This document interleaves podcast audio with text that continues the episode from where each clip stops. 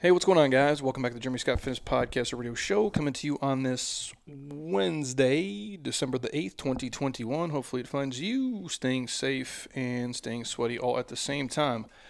On today's episode, we are talking to my man, BJ Gaddour, and we'll get into that in a second. But, real quick, you guys already know we are brought to you by my homies at Athletic Greens, the one thing I take every single day.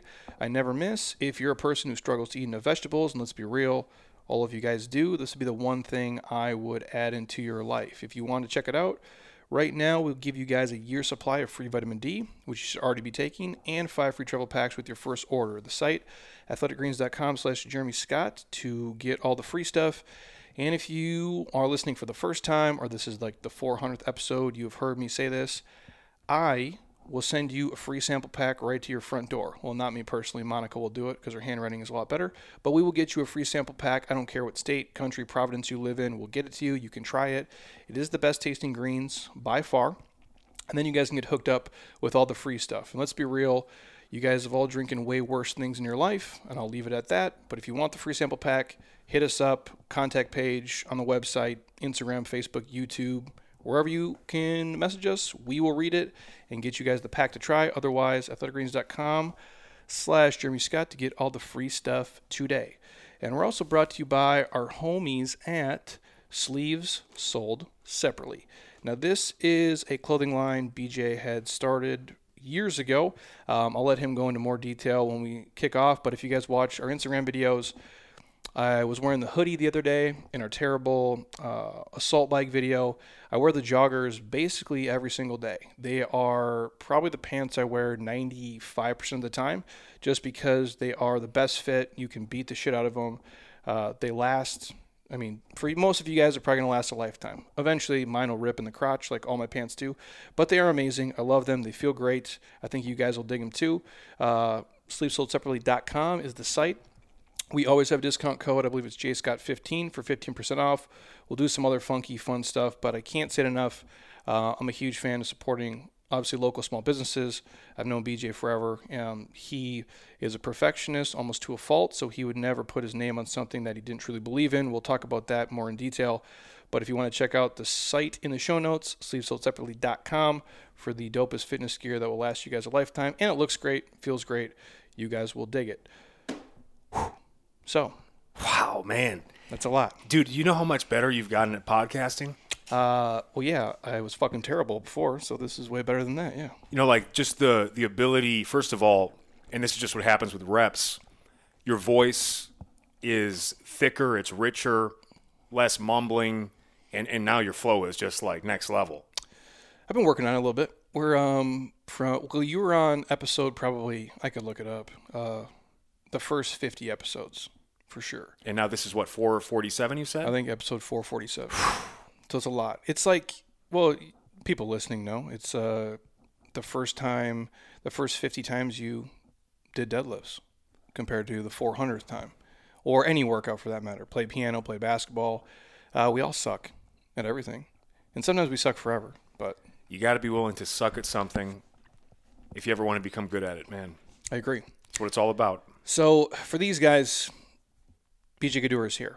Uh, if you guys do not know him, I'm not going to read over all the accomplishments because there's way too many. I remember all the early ones from Interval Man uh, to, to, to Workout Muse, uh, Stream Fit. Uh, you own, you owned a gym. What was the gym called? It was called, well, it started as Get Sexy Boot Camps, and I vomit in my mouth anytime I say that. But I was young and it, and it sold, uh, and then it became Mission Metabolism Boot Camp. And the gym itself was called um, the Fitness Asylum. I do. It was a, warehouse style, right? Yeah, man. No, it was like you know, you know, like 2008, the recession hit, and boot camps exploded. And luckily, I was able to connect with you know Pat Rigsby, Jim Labadie, and we had that boot camp blueprint program. And it was a unique opportunity where now you could like for a fraction of the cost access group personal training, as it's called now. But boot camps exploded, and um, I was lucky to get in. You know, you know, this is timing is everything timing is absolutely everything with any endeavor and boot camps were so hot oh they were so hot in 2008 and 2009 You basically could be a complete dipshit and you could open one up and made money for a, a decent amount of time. And by the way, that's what happened. People that had no business, no fitness experience, or no real passion for it made a real money play.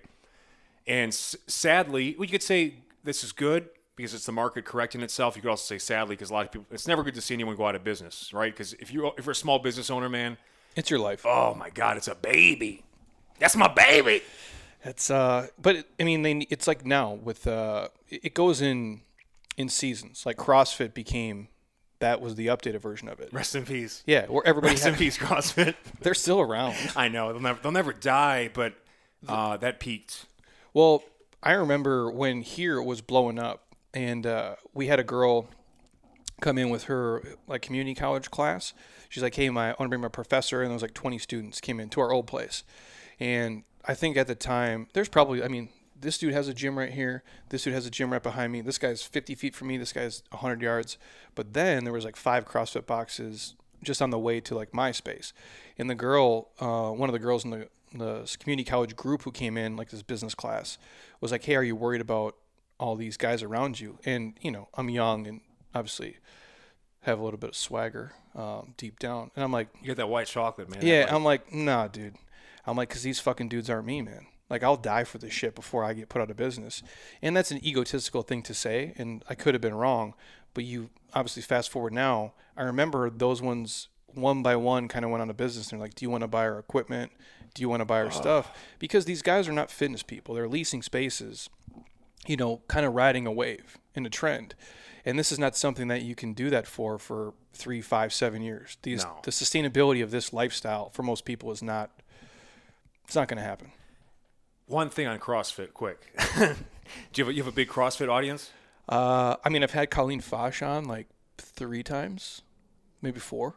She's she's a great person. By I think way. she's the most uh, the most visited guest on the podcast because she's been on like four times. She. I mean, she's one of the most fit people I've ever seen. Um, and and that's really the whole thing. Like, here's the thing about CrossFit, bro. Like, I can't do CrossFit workouts. No, It's it's it is the most advanced form of training known to man. Ivan Drago would not have gotten through some of those sessions. It's not for regular people. not for not not for longevity. No. Well, I'm not even talking about the longevity piece. This this stuff is not built. No. This is not what regular people with high stress lifestyles need. No. This is just like murder to the muscles and to the body. But people that can do it and do it well, some of the most elite athletes in the world. So that's that's where it's like I, I give credit where credit is due. I can't I would never put myself through those workouts because I love myself too much. Or I, I, I, I need to keep doing this for a long enough period of time to feed my family. But um, that, that's the thing about CrossFit. It's just not for regular people. And, and regular people might want to do it because they think it, it makes them cool or tough. But I'm, Uncle Baby Biscuits is just here to tell you, man, CrossFit ain't for you unless you are an elite world class athlete with no movement deficiencies at all. I used to think, well, let me put it this way. I think a lot of people at home, when it was at its height, and you could see it and watch it on ESPN.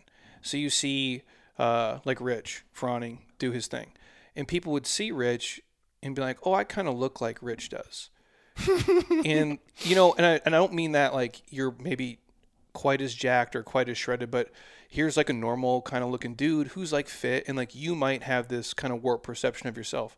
When you watch the NBA and you see like Anthony Davis, you're like, I'm not him. I'm not Kevin Durant. And you there, you can clearly see this difference. And you probably suck at basketball too.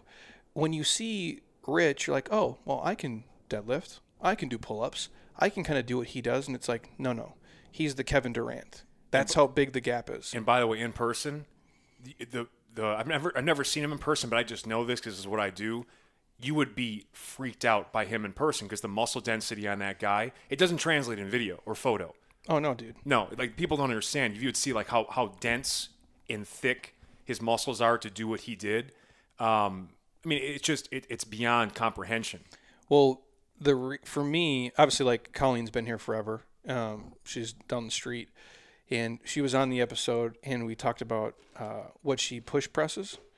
She's like, I push press like 240, and I'm sitting there going, and I'm like, I don't know if I can push. This is like five years ago. Like, I don't know if I can push press 240. like with all my might in my body, and I'm much heavier than her. Yeah, I would have And to train for it. Yeah, and I'm not like I'm not a weak human. Like I really notice it now, and that's what I mean. Like it's CrossFit is extreme, and when you see normal people work out, there's a dude in here the other day. I think he'll be here tomorrow morning. He's from LA. I forget his name. Sorry, dude, who's listening. Um, he's a fitness guy. He's fit, He's super gonna, nice. he's gonna be devastated. By the way, he's super fit, and he was doing rows uh, with like a 50, um, just like a rack row. And for me, when I'm doing even like a higher rep, it, mine's like 80 pounds, and it's like effortless. And I'm like, oh yeah, I'm way stronger than this dude is. And you forget though, like when you're not, when you don't see normal people every day. yeah, And those guys, while I'm at my CrossFit box, I'm doing this. And this is not a, we're making this a bag on CrossFit uh, podcast. When I think of like doing an overhead squat, I can't think of anything fucking worse uh, for my body personally. Because I don't, A, I wouldn't pass, and I'm not a fan of uh, FMS personally, like the functional movement screen, uh, because I wouldn't pass it for one. Neither would half the guys in the NFL. But I can't do an overhead squat perfect. I just think, I'm, unless I'm super fucking loose yeah, with any amount of load whatsoever. And I do mobility every day. dude. I mean, it's, it's the most extreme joint angles. So you know what I'm saying? Like it's just, but again, like you put that in a, a, a workout with other movements with speed for speed and time. for speed and cumulative fatigue, and then you get these people that have been sitting all day. So again, you know, it's, um, but again, you know, it it, it, it hit its peak. They found is the, the number of people out there willing to give themselves rhabdo When- I to know- pay for it, bro. To pay to piss protein. It is, but that's what we do to we do it ourselves because in this country, in particular, the Western approach, man, we prioritize strength and ego above everything, and we love to punish ourselves for the way we eat, for the way we live, and it's sick. We're sick, bro. We, we can't even even our approach to getting unsick is sick. well, I started these Sunday Advanced Metcons on Instagram. We only did them in house, uh, and we don't charge for it. First of all, because I would never have anybody pay for this nonsense we do. Uh, and I ask any of our people, don't bring someone new unless they're already like a savage. Like they just they they they like this masochistic nonsense. And I like to grind. That's just kind of who I am. So I'll beat the fuck out of myself because I'm an idiot. You know, that's why we have these leaderboards here, and people are like, "Well, how do you get up there?" I'm like, "Hey, you got to be really good and really stupid. Those are the two things." And we started doing the video ones during uh, like the pandemic just because people were stuck at home and we gave them a, a dumbbell version of it. And I introduce them now. I'm like, welcome to your awful or your terrible Sunday Advanced Metcon. And I go, this workout's fucking terrible. And people love it. I love that. It's weird because I don't love them. I wouldn't do them unless these guys showed up on Sunday at 8 o'clock in the morning. I'm not going to do that. Like once in a while, yeah, I'm stupid enough and I hate myself enough to probably do it, but not consistently. And I can't do that every day. No, And CrossFit is that every day. And if I can't make it through, what does Roger in Indiana? What's his fucking chance? Zero. it's just the worst thing is when someone like tries to identify what you do as like, oh, it's like CrossFit. And it's like you die inside because it's, It's- not. And but that's kind of what we did is like the with the boot camps. Uh, I, I had the opportunity to help formulate a way of training in groups that was like CrossFit light, like a safer version of metabolic training. That's what we do. That's it. And that, that's, you know, you put people in positions for success. You put them in situations where, you know, instead of doing a squat jump, do a box squat jump, auto correct your form, you know, give people an ability to do something for a long period of time, put people in positions of success. What coaching is all about. You know what I'm saying? And, um, you don't, you don't have to make, you don't have to be stupid just to be stupid. You can make things difficult without it being uh, overly taxing or detrimental to your long term success. Because what is the word? Longevity, bro. That's why I remember the first time, and we'll move on from this, but I could talk about this all day too. Uh, the f- I've only done CrossFit once, like a workout. Was that that Reebok uh, summit? Um, I did it at Reebok One in Boston at headquarters. You've been there, Yeah. like when they had the old place when it was super dope. Yeah, it's a pretty cool place. It was fucking awesome. And it was me, uh, like I think Spencer Hendel was there, James, uh, like Hobart, Austin, uh, Julie Foucher, all, Okay. all the dudes. No, they're, I mean, they're don't get me wrong, they're all in amazing shape. oh man, And it was Crazy. like it was like a run. Uh, it was like a hundred pull-ups, and I'm a I'm a bro. So I do real pull ups. And you do like you do that type of pull-ups where like you're floating at the top. Yeah. And like, you know, I can get you 20, 20 good reps. And they're like, oh, it's a 100. I'm like, oh, dude, I'm going to be here for 10 minutes. And they go in and crappie flop like all the way through. It's burpees, it's box jumps, it's a bunch of other shit that I really don't love doing. And at the end, they're like, what do you think? And I'm like, I'd make it like, I don't know, three months. They what do you mean? I go, my body would break down, dude. I'm like, I'm too heavy. Uh, I'm too long. I go, I'm not built for this. I go, it's just, it's not for me. And that's the, that's the takeaway, everybody, if you're listening. It's just do what's best for you, but you got to think about yourself not just at 27 and 37, but 57 and 67. And that wear and tear, if you ever watch like NFL guys who are out, NBA guys who are out, they don't move so great. And yeah, you're not doing that much taxing, but you also don't have that same genetic athletic ability and the recovery and the recuperation that they have. So you're not going to be able to come back from it. You just won't. No. And it, honestly, like the, the real thing is the last thing you want to be, especially if you're a, a trainer, a fitness pro, Bo, you got to you got to be able to properly. The most important thing we do is demonstrate movements through a full range of motion with perfect form. If you are constantly sore and stiff, like it got to the point where I was even just doing too much, uh, too much volume, too much intensity, too much load, and like it would take me an hour like get ready to start filming because you know, you're so stiff and sore, and then you don't want to do it.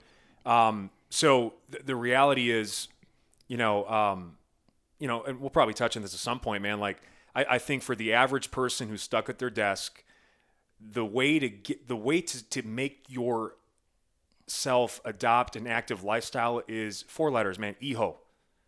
Every hour on the hour during your workday, get up and do one minute of something. And this year, I dedicated myself like, uh, unlike you, who has put the time on the bar. I never put enough time in the pull-up bar because, you know, I was I was one of those bench press uh, monsters. You're heavier than me, dude. Well, yeah, I mean, and I was, you know, when I played football in college, at about 275, and I, I could, I was pressing close to 400, but I, I couldn't do a pull up.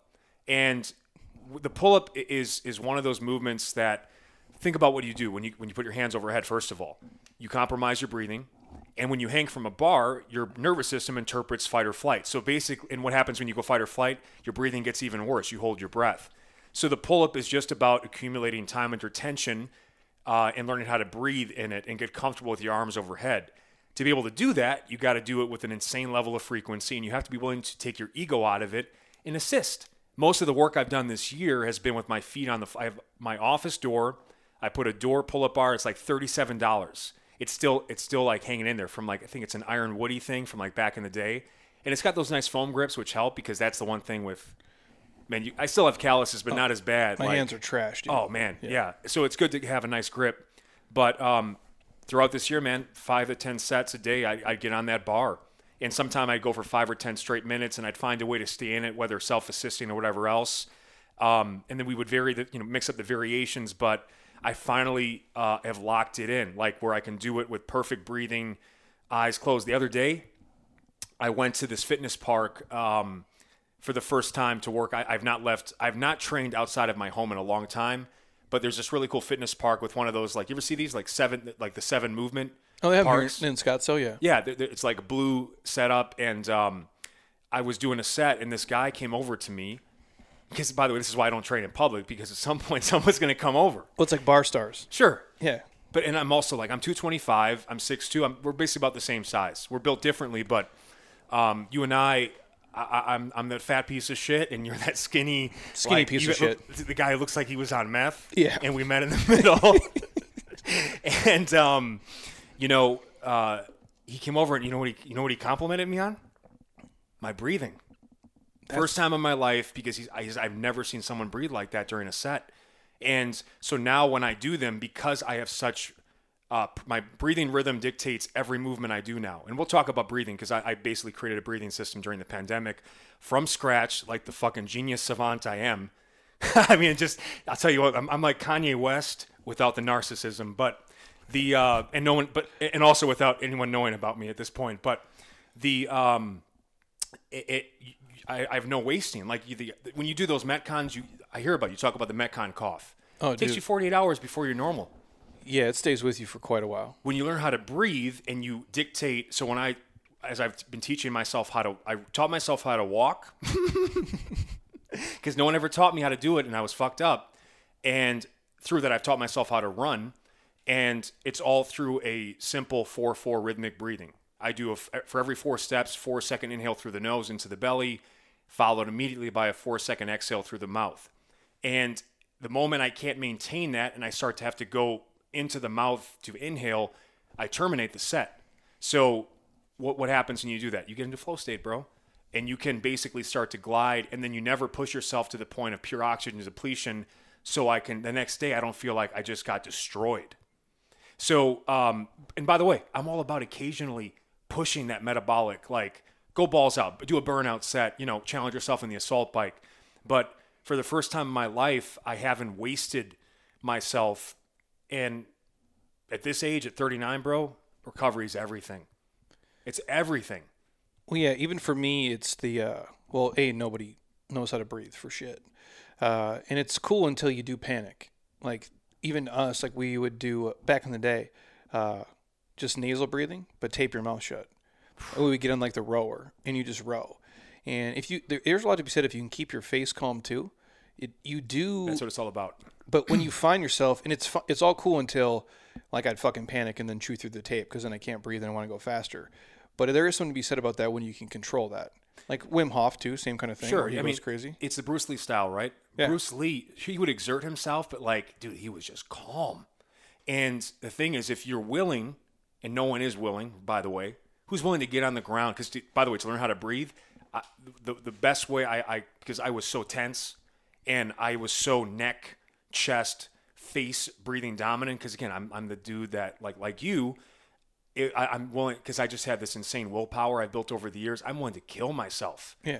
you know, and I wanted to do workouts that no one even would. You'd have to pay people millions to do some of these type of workouts If they could even do them. if they could do them. Um, so, but through that, um, compromised breathing will cost you everything in fitness because yeah, it's the first thing. You can you can't go more than two minutes. Some people can, they can train themselves, but you can't go more than two minutes without breathing. It's crazy because that mixed with the the grip strength uh, from hanging. When you look at it now, we just had uh, uh, Dr. Stacy Barber was on a couple weeks ago talking about she was going over studies that have longevity of your life tied to grip strength, Oh sure, which is fucking crazy too, to think that. But we and again we talked about this before.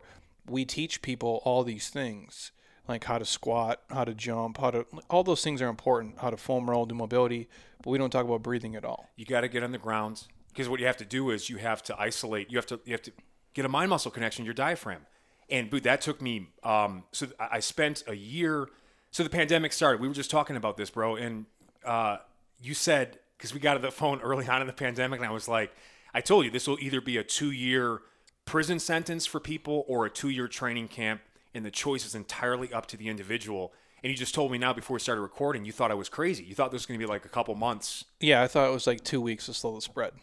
And so here we are two So you fucking know, years later. You know what I did? And this is what I did when I wrote my first book.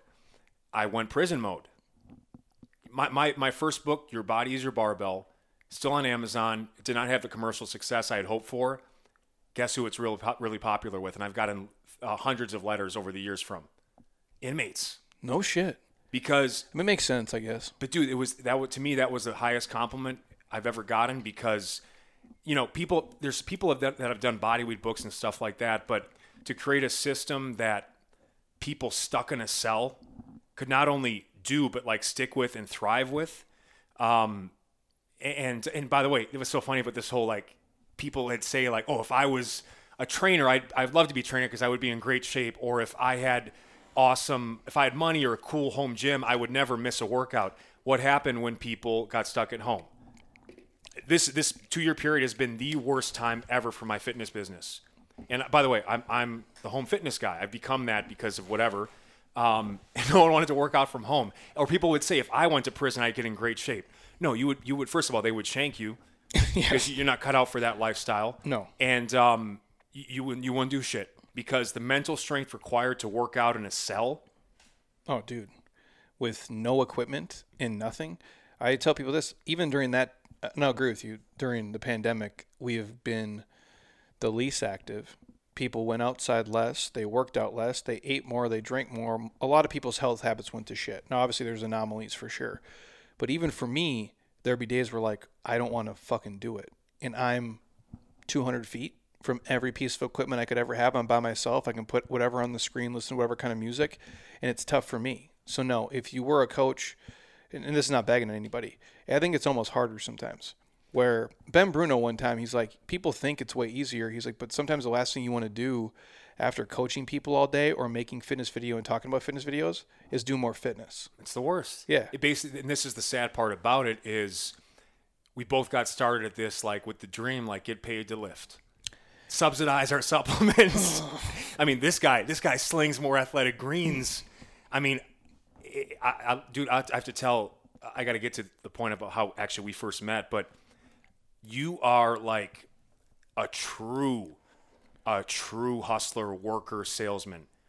That I mean, I, I would never take the time to send someone a packet of athletic greens. I know you have help, Yeah. but like the the willingness to, go the extra mile and, and the fact that you do really care about your people. Um, you've built such an epic business in multiple tiers and, and, and across different mediums.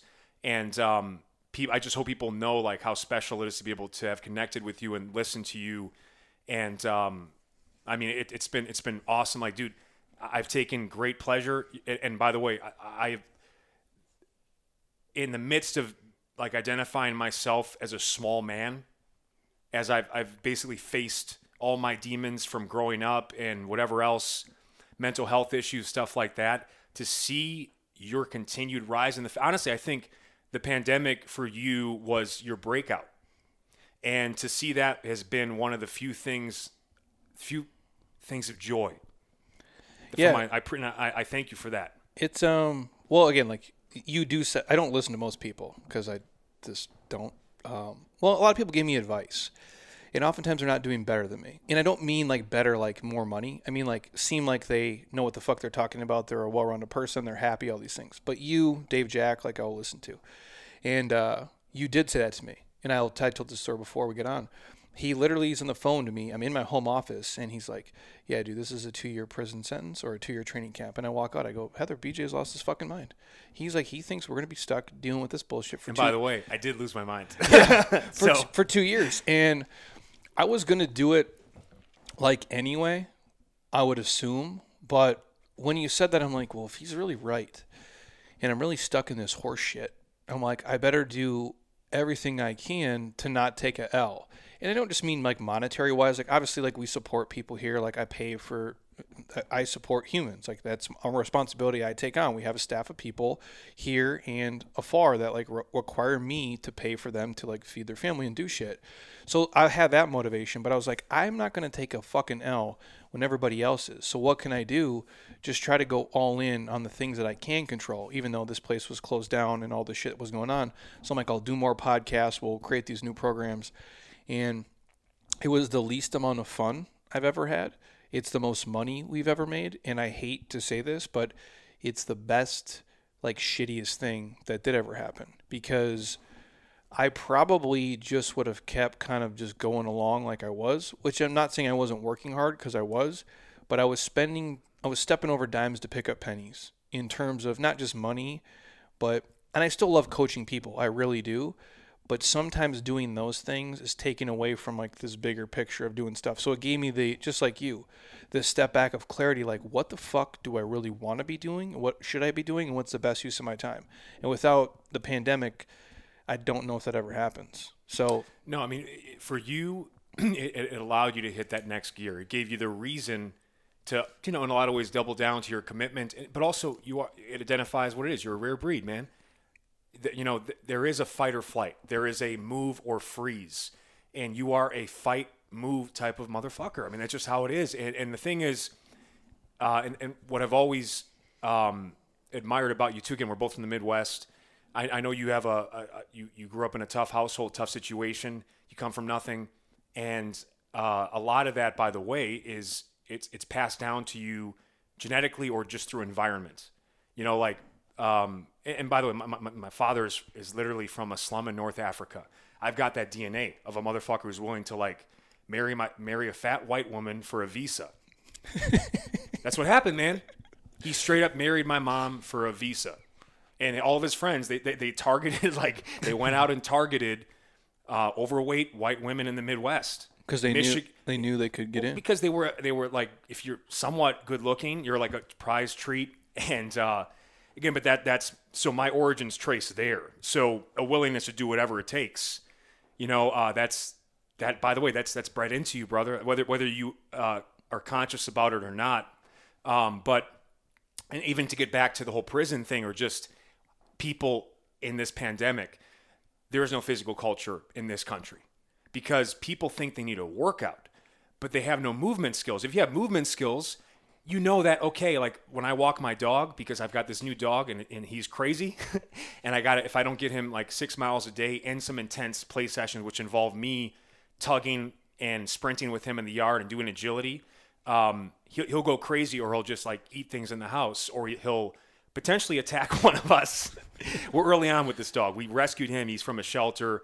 Uh, we don't we know nothing about him beyond the fact that he has deadly force abilities. Um, uh, there's been days because you know to do a six. And by the way, when we walk, I go like it's the first time in my life where I'm not trying to rush my dog through because you know you, you in the past I would just try to get the walk done as fast as possible. I knew they had to do it, and then I was I was it made it my walk, not his or her walk. That's I do that. My wife does what you do. I do it the other way. Like I got to speed through it. Okay, 'Cause I got and I do. was there by the way, but because I I by the way, if you care about your dog, the most important sense they have is their nose. So letting them sniff, man, Oh, is like bro. literally it's like everything. and they like it. They like it dirty.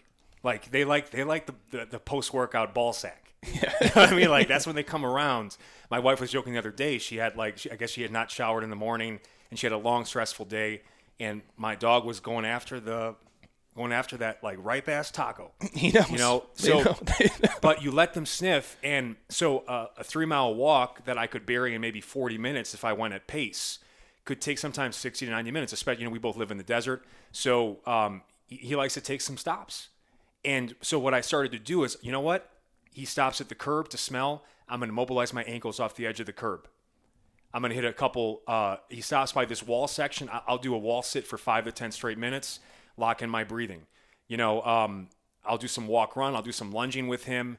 I, I you know, I, I basically what I'm saying is I have all this, I've developed these skills. I know if I just get these skills accomplished, whether it be piecemeal or all at once, I'm good. The benefit of doing it piecemeal throughout the day is you eliminate stiffness in the body and you you get your body circulating all day. You manage blood sugar, and it's it's the key to breakthrough in health. And that's where people right now, man, all they all they know is if they can't do a 30 to 60 minute workout, there's no per, there's no point in doing anything else.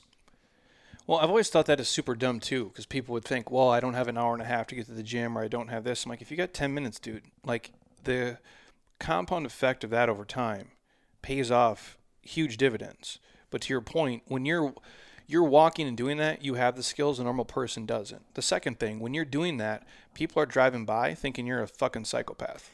True, but with a dog, that's the thing. That's why, like, honestly, one of the best things people can do for themselves right now, if they're stuck, because I know a lot of people right now, man, like they're they're thinking about taking their lives. They're at the lowest points in their life, and this is why this is why fitness is so powerful.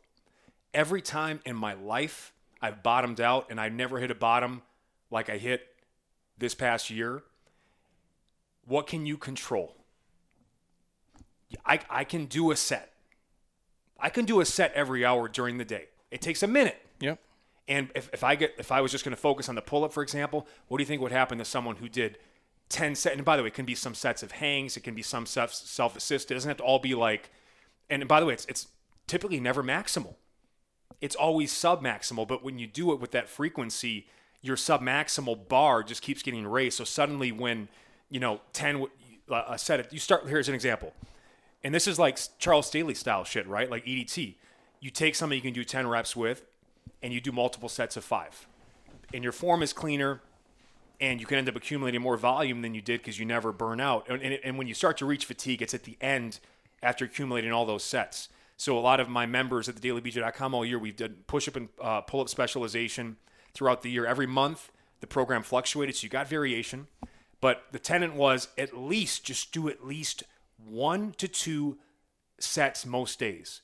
And by the way, most days means four out of seven days. That's the majority of the, of the days of the week. One to two sets. You wake up, you do a set. You get home from work, you do a set. You've done two sets. I'm talking a two minute commitment now. If you want to make it two movements, push up and pull up, it would be a total four minute commitment, two minutes at a time. You back to back them. And what do you think would happen to your upper body if throughout the entire this year, bro? I there's only been three days of the whole year I've not been on the bar, and it was when I was at a place. I even brought my pull up bar with me because we, you know, when we're located at a place where you can drive to some crazy awesome places. Like Yeah. I can be in the desert. An hour later, I can be in with pine trees and snow based on the time of year. Yeah. it's a blessing because right now Minnesota and Milwaukee, nine and ten degrees. Struggle bus, dude. And, Struggle. and what is it like? It was 80s, and like, it, it- by the way, beautiful nights. Um, but what do you think's gonna happen to your upper body? What do you think's gonna happen to your upper body if you get five to ten sets a day? I'm not, honestly just one to two, and for a whole year? for a whole year, you will not only um, not only you, you're you're not going to get sore from pull-ups and push-ups anymore. No. I just did a video with the Queen of Workouts, Alexia Clark. We just did like we did push-ups for uh, about 90 straight minutes, and yeah, I mean I, I started to sweat. Um, you know, I, I started to lactate a little bit. You know, when you put that much blood into those titties. Yeah. But um, I mean, I'm going to be fine tomorrow. Like this, uh, a couple years ago, I would have had like for five days, I wouldn't have been the same. So, but this is where, and you, and you look at a dog. What does a dog do, man? A dog, when he walks, he. I, I, I, I studied this dog. I've been like, it's honestly, it's been such a gift because I've been in such a bad place uh, mentally, and, the, and and really what I needed is for the first time in my life for the last six weeks, I have been completely selfless. All I do is think about this dog and my wife. And I've had, I, I, I haven't, it's been a blessing not to have to think about myself. And I watch him all day. And I just, I study his movements and, you know, he'll decide, you know what, I'm bored. I'm going to do some sprints in the yard. Or he's, you know, he's been laying for a while. He comes up and he stretches. He's in a constant, uh, he's just, he knows when to move. And it's just, again, there's this hourly frequency to the way dogs move. Healthy dogs, by the way Yes. healthy dogs, um, you know, with yard access and that with, with someone that actually understands, you know, what a dog needs. Um, so you can learn a lot. And, and the thing about a dog, if you use positive reinforcement with the dog for the first time in two years, I've finally so, seen beyond my own fitness, by the way, because that's the one thing, like, probably the only reason I'm still here today is because when everything else hasn't been working and I, my business has has uh, my fitness business is at an all time low. I've lost my audience.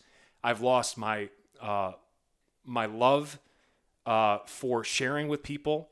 I've become so cynical of people, and I've never been this negative. with the dog, if you just use positive reinforcement, it's a positive feedback loop and I, I literally see if I if I make him good meals, I get him good walks, I groom him, I play with him.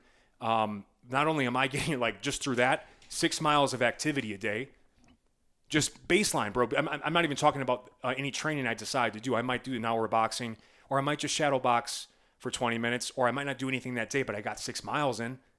And on on that walk, whenever he stopped, I did some mobility, and then anytime I pass my pull up bar, I hang.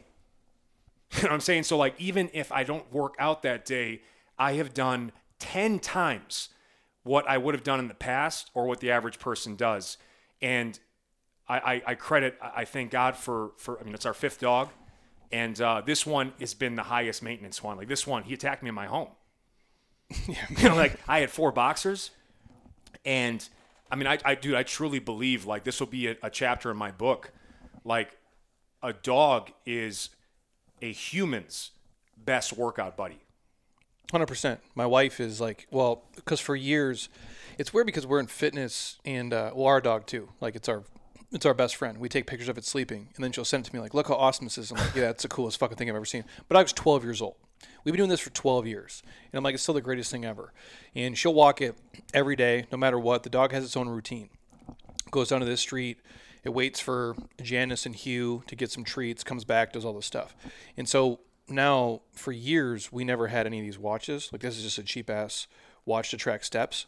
My wife is like so OCD addicted to it. Like, she has to get 10,000 steps minimum, never under. Like, she'll go do some crazy shit. But the, the point is, she'll uh, she's always willing to do that. And so by the time she even gets home from like her like even before her first work meeting, she's eight nine thousand steps in. Just from taking the dog for a walk. Now, I understand people have time constraints and certain things, and some of you might live in the Midwest. You should move, honestly. Um, but if you're choosing to, like, if you do something so similar, we call it like the non-fitness activities, Mm-hmm. like it does change everything. It's the dumbest acronym, by the way. NEAT. You know, Like non-exercise activity thermogenesis. We have no idea how to communicate with people. Um, no, I'm, I go just the shit that you don't think is working out is working out, and if you could do that more, you'd be better off. Now, when you're doing it, you're stopping and doing mobility drills. People listening are like, "That sounds crazy. I'd never do that." What I would say to you is, is it that crazy though? We've made like normal now just being super fat and unhealthy and just kind of being in a bag of shit is the norm. I shared like Russin had a post where it was a it was a full on. I don't think he did the study, but I could pull it up if you guys want it. Where 2020 they have um, being overweight or no obesity is like 40 is it 43 percent of Americans, and then overweight is like 70 percent. And then the 2030 projection was obese was like 50 percent, and overweight is nearly all. dude, it's WALL-E. WALL-E was like, WALL-E was the future. You know that that, that animated movie Yeah, of like basically we- we're we're in chairs, just like electric chairs rolling around, over just obese, no reason to move, all artificial intelligence. Um, and uh, I mean that's here's the thing, and people listening, if you th- you will you have no shot at making this a lifestyle if you're not willing to walk a marathon every week. What is a marathon? It's a, it's just basically three miles a day yep. a little over three miles a day, and, and especially if you you know you walk to the bathroom, you walk to the. It doesn't have to be exactly like a three mile walk, but if you that, that's why I say just walk three miles, and you'll definitely walk a marathon a week. And that that is to me, if you're not willing to commit to that, don't even bother starting, because walking is the only thing that we truly need to be able to do for our whole lives, to live prosperously, right? It's it's important to get in and out of a chair. Um, I, it's it's even more important, honestly, to get up and off the ground. But if you are if you're just saying, you know what, because think about like you get older, man, you're going to be over if you're 50, 60, 70, and typically these are the years you finally can travel. But you're so crippled from whether it could be obesity, lack of movement, joint issues, joint replacements. You can't even walk in Europe. No. And, and by the way, you're so deconditioned that it's it's it's miserable to me. Like, so I'll, I'll share the story with you because, um, and it goes back to the whole thing with with the dog and just what you can learn from a dog. So that uh, I had four boxers, which is by the way still the best breed, in my opinion, because they're just dude, they are like humans. They'll look at you in the eye. It's just pure affection and love, and like we treated them like roommates. They were just they were just there, and we we work from home, so like it was a, an amazing life for them. But we never trained them. You know, and we never like took the time to like they, they learned how to communicate. We learned how to communicate with each other, but like they, they you say sit to a boxer, I mean, they're stubborn as fuck. Yeah. Like if there's no nothing in it for them, they're not going to do it. Um, and so, but with this dog, because he's a mastador, which is by the way the coolest fucking name. I mean, I, I go out of my way to say people are like, uh, "What's your dog's name?" He's a mastador. Yeah. Because I'm so like it's so, so such a cool name. It's Badass. It's a it's a lab and a mastiff mix, and I suspect, based on how he looks, the mastiff is Italian mastiff, which is the Cane Corso. And by the way, if you want to know like about a cool like historic dog, Google Cane Corso. They're like from the Roman battalions, and it means guardian of the estate. So they have crazy natural, like they're like the ultimate family guard dog. But um, I made the mistake, and this is a dog that was on the street. Like the moment this incident happened, two weeks ago, this dog was on the street. Someone just let him on the street. I looked at him in the eye. okay. Like a normal person. Yeah, it was do. like yeah, just like we were having a good day, and uh, I looked at him in the eye, and then his his eyes glazed over, and he and like man, I'm 39, and I was cold, and I told you it was after like a cheat meal the next day. So like you know, I've got that like I've got carb face. you feel like an average person. Yeah, I'm, I'm stiff. It's like I know. And then great thing about the desert, man, is I can just go out. I can walk in the summer. I could basically I could go eat five or ten thousand calories one night. The next day I walk for an hour in 125 degree heat, and I, I I'm basically back to zero.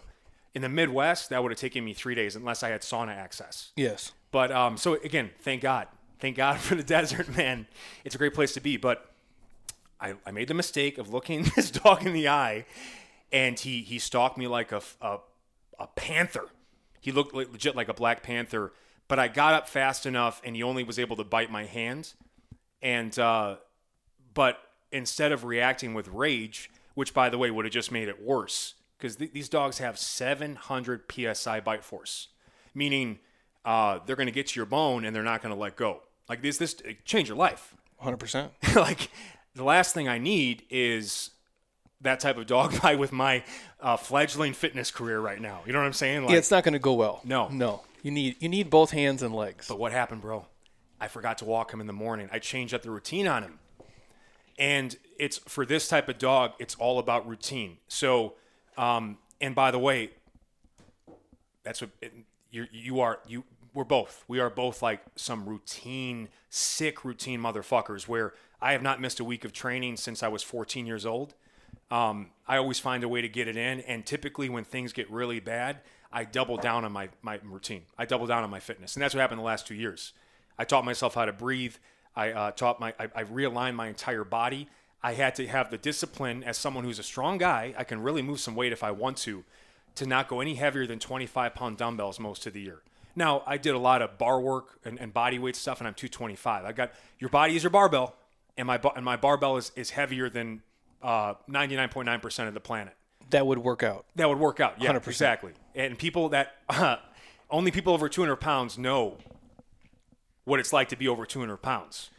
Well, especially when you start to run or do pull-ups, Metcon, any right? of the body. Well, that's the the funny thing. We'll do the workouts here, where if we're on the machines, ski, bike, row, those things. I'm I'm heavy enough and I'm dumb enough and I've built enough aerobic capacity to where I can like smoke most people. Uh, but when we start doing burpees, we have a girl here, Christine. She comes in on Sundays and she like she does CrossFit. She likes it. It's her thing. Um, I don't say anything to her. Let her do. it. Love you, Christine. Uh, but she'll come in here on Sundays because she likes the masochistic shit. And if we do like you know burpees or something like first to fifty, she's she's done like two days before me and it's not even close and people are like well how aren't you faster than her i go do you understand a for me to get from point a to point b is about two years from her but the amount of oxygen my body needs like we're not built for it long ass arms. You, you got. I mean, you got a really very advantageous for basketball, man. Yeah. Like if, if it's funny if we got like because we're about the same height. Yeah. But I've I have like this. I have the head the size of an Easter Island statue, like those relics from the islands. you got a brock lesnar head oh, it's huge. yeah Um, and you've got the small head. yeah but then you have like long ass arms, a shorter torso, and long legs. And uh, but again, like what makes you like excellent on the court or the field, often like long limbs, length, um, size. It, well, size can be great in the gym, but length can be is a disaster in the gym. Like the way we do it, right? Because you know technically it's going to take you longer to do every rep, and then the amount of uh, the fastest way, the, the easiest progression is to increase range of motion. So for you, every rep, right? For us, every rep is going to be more distance. Now you talk about. You, did you mention Anthony Davis earlier? yeah Can you imagine what it's like for Anthony Davis? With I mean, Anthony Davis is like legitimately from another planet. To do a bench press, like a, even a barbell bench press for Anthony Davis, like I, I don't know what what would be the comparison for an average armed individual, but I bet it would be like, let, let's just say it would be it would feel like 135 pounds on the bar versus the 45 pound barbell because of the difference in arm length. People don't appreciate that. No, to when you're well, the kid from the Celtics, uh, he's a young dude. Last night he was playing. His they says wingspan is seven six. Because he was just doing, he was dunking. And I'm like, how is this dude like? And I was watching it. and Then they said it. I'm like, okay, now it makes sense. And he can jump, obviously too. But in the gym, to do pull ups, to do bench press, to squat, even split squat for that matter, um, it's way harder. And to build muscle too. The longer the limbs are. Oh, man. To have your body like, I'm not I look how I look. You guys might think it's good. You might think I look like shit. I don't really care. Um, but for me to make my biceps be this big, I've had to die to do that. Versus friends of mine who are maybe five seven who wrestled, like they're naturally just kind of built jacked. Why does this look like this string bean piece of shit? It is tougher. There's advantages and disadvantages of both, but it definitely, if you're heavier and longer limbs, you're going to struggle with with everything. Well, what sucks about it now is everything is moving to vir- uh, digital, virtual, and unfortunately, it equal like it equalizes. So people that are small look huge on video.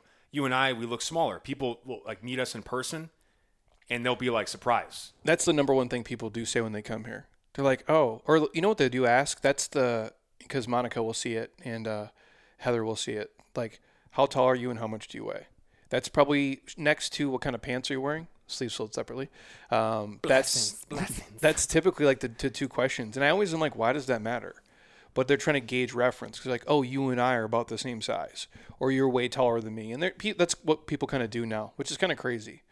But I would hate for someone to come in here and be like, oh, you're like way smaller and look way shittier in person. No, that's not going to happen with you or I. No. Um, what you see is what you get. yeah. it- Well, what you see in person, It's better. it's better. Yeah. And unfortunately, um, if you live this, this like it's like we're like muscular monks. Yeah. you, you at least see people. I, I mean, honestly, like so when I was at that fitness park, I shook someone's hand for the first time in two years.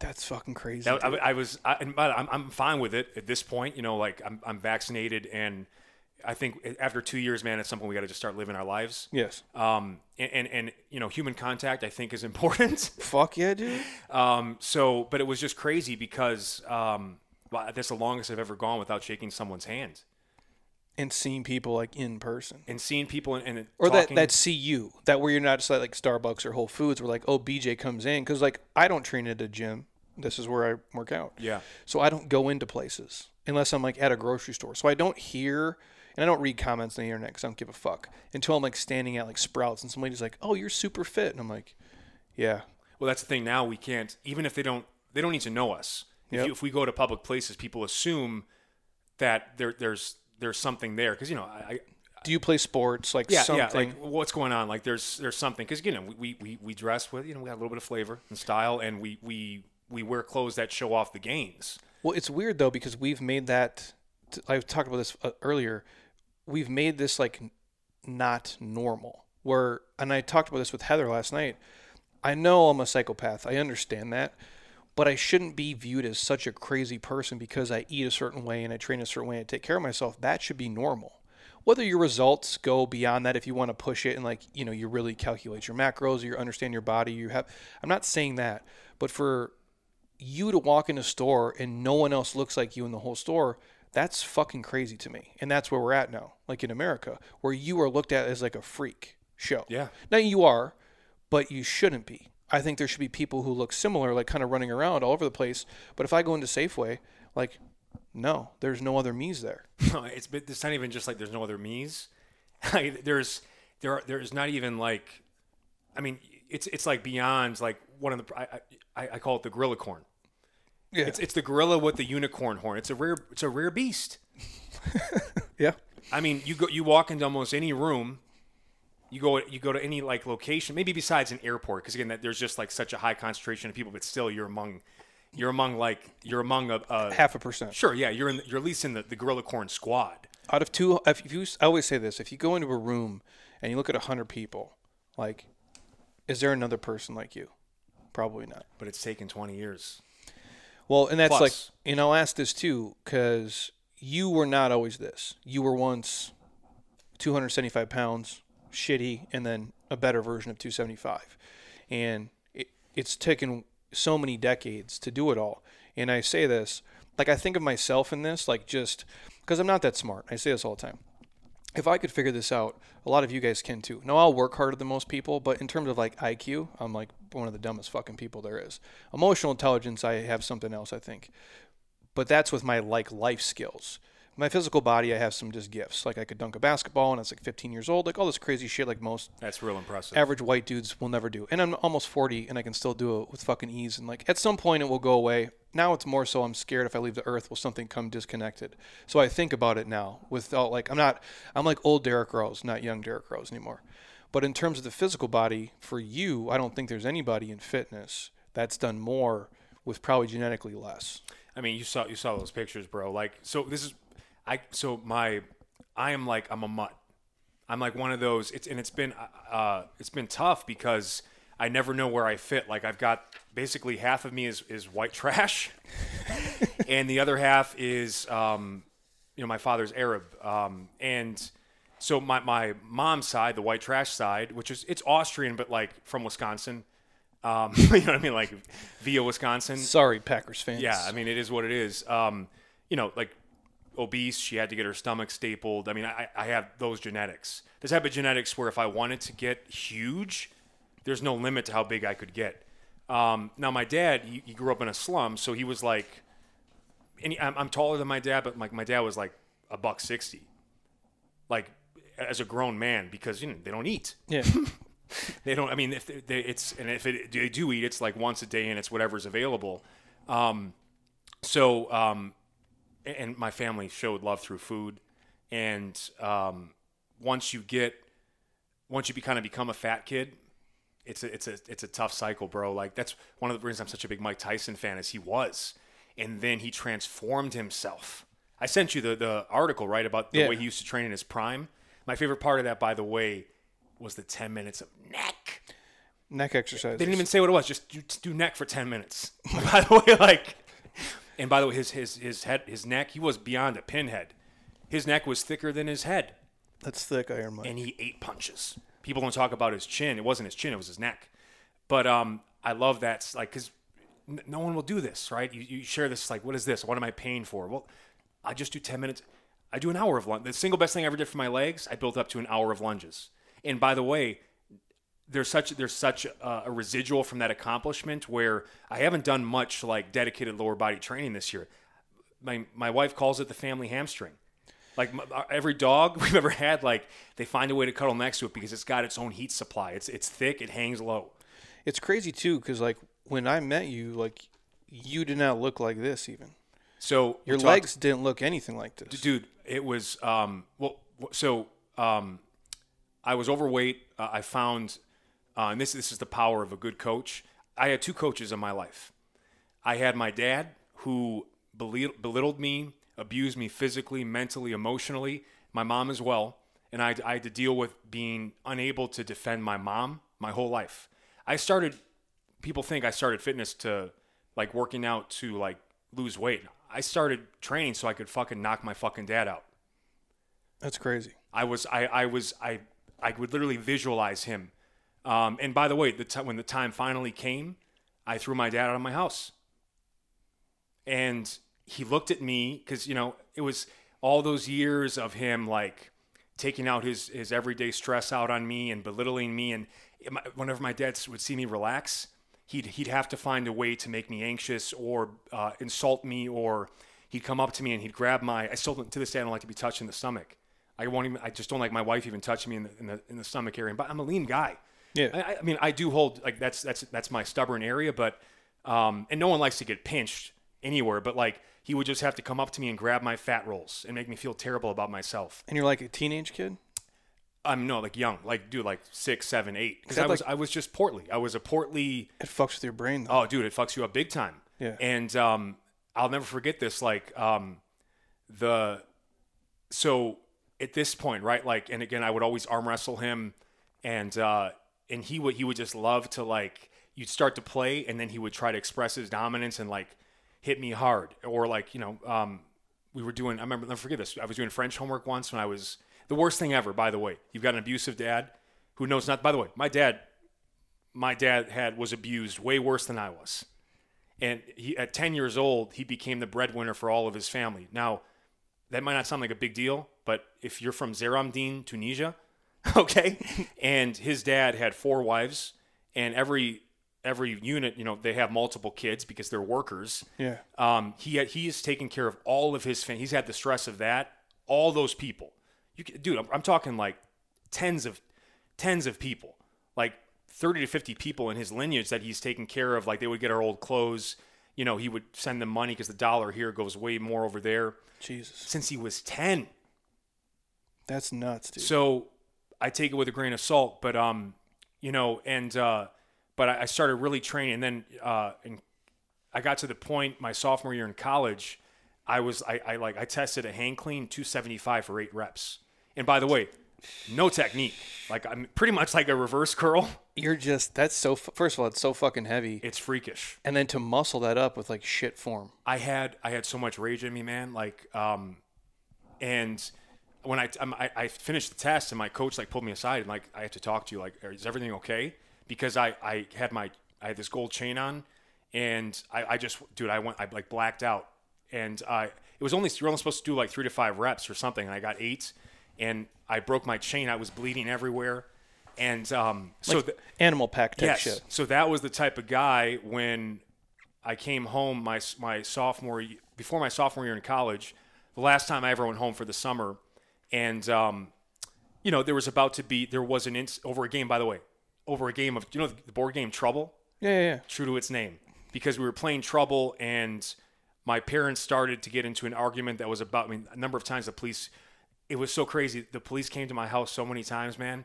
I, there there were times where they came to my house and uh, a cop another cop would walk in and and th- like someone would try to give him like background information and he'd be like I'm well aware of the situation. Because he, he he he would come here at least once a quarter. Yeah. It was like frequent. Okay. Jesus. And um, and he he got to the point he got physical with my mom, and now he instead of the kid that he was abusing, I was this motherfucker that would like black out and clean 275 for eight, and we looked at each other in the eye, and that motherfucker left with his tail between his legs, and I thought it was going to be the peak of my experience, and it was the worst. Not what you thought it was going to be, for sure. Yeah, no, it wasn't, and um, it was sad. But um, that was actually why I got into fitness. Now losing all the weight and and finally like getting in shape, that was great because it sucks, man. It sucks to be fat. It sucks. People just they don't give you the time of day. They think you're lazy. They assume if anyone farted, it's because of you. I saw uh, an interview the other day. It was a clip. It was, uh, I think it was Jonah Hill on like Jimmy Kimmel, and it was terrible. And it's they made it in the post. And Jimmy Kimmel's like, "Oh, you smell good. That's surprising." And Jonah Hill's like, "What the fuck? Like, why is that know. surprising?" I think just because he's like a bigger person, like they were trying to make a reference like, "Oh, you probably stink" or whatever it is. And to your point, like you said this a million times, like your body is your business card. It is. And the one, if you want to talk about, and that's, we don't talk about this a lot on the podcast, like the biggest prejudice in the world is if you're good looking or not. Like that's the biggest thing. If you're attractive and you're just, you're fucking Brad Pitt, not a knock against him, he was never going to work at Wells Fargo. No. Brad Pitt, Angelina Jolie, she was not going to be your checkout person at Starbucks, dude. It wasn't going to happen. Something that's the biggest thing. So if you are fit and attractive, as shitty as it is, people do treat you, look at you, and, and think about you as a different way. They do, yeah. And I mean, people people actually hold doors for me when I walk into buildings. I mean, it's crazy. And uh, but again, you know, it's it's not it's not why I do it today. Obviously, you know, I love the look. I mean, because again, I've basically become a different person. But I've also like at this point, you do this for so long, bro. You change your genetics, Yes. and it- people don't realize. I sent you the article. Like, it's like, why was Mike Tyson doing like ten hours of training a day? Well, he was a fat kid. So people don't realize when you get fat, you have a you have this burden. Even when you get to a, a leaner weight, you will forever have to burn more calories daily just to stay that same weight versus someone who was always this weight that never was fat because fat changes you. It changes you. It literally it, it, ha- it has hormones. It ch- it literally changes your body. And I just did a recent podcast about why you know bulking is BS because you know I'm getting all these emails from bodybuilding.com. I got five in one week about like bulking, and it's like this is this is dangerous language because body fat is undefeated, man. You don't want to be fucking with body fat. I've known some people that I knew this incredible bodybuilder, bro, like genetically gifted, and this guy, his conditioning was like incredible. You would it was like octiceps, not quadriceps, octiceps. He got so lean. He did a bad bulk and he was never able to reclaim that original conditioning. He basically took the set point up. People don't realize that it's a dangerous game you play with body fat. You got to you got to learn how to be comfortable. You got to know your body type and know your weight class. What happens? I just saw this thing of Roy Jones Jr. People don't know this at, at a high level. He was maybe the most one of the most talented athletes ever, arguably one of the greatest pound for pound boxers of all time. He had you know the dec- how the decline of his career happened. He was so good, he would just go up weight classes. He went up to uh, light heavyweight, won won belts in all those divisions. He had a bad cut. He lost his muscle mass. He went from like 195 to 170. He lost his muscle mass and basically essentially lost his his speed, his world class speed and reaction time. He could never reclaim it, and then he started getting knocked out from a bad bulk and cut. And again, this is where it's like, you know, peop the best way to sell people is, is uh, you got to get people in the door. I get it. I've done I've done the 21 day Metashreds. I've done the speed shred. You got to get people in the door. But the reality is, people have to be comfortable with their weight class.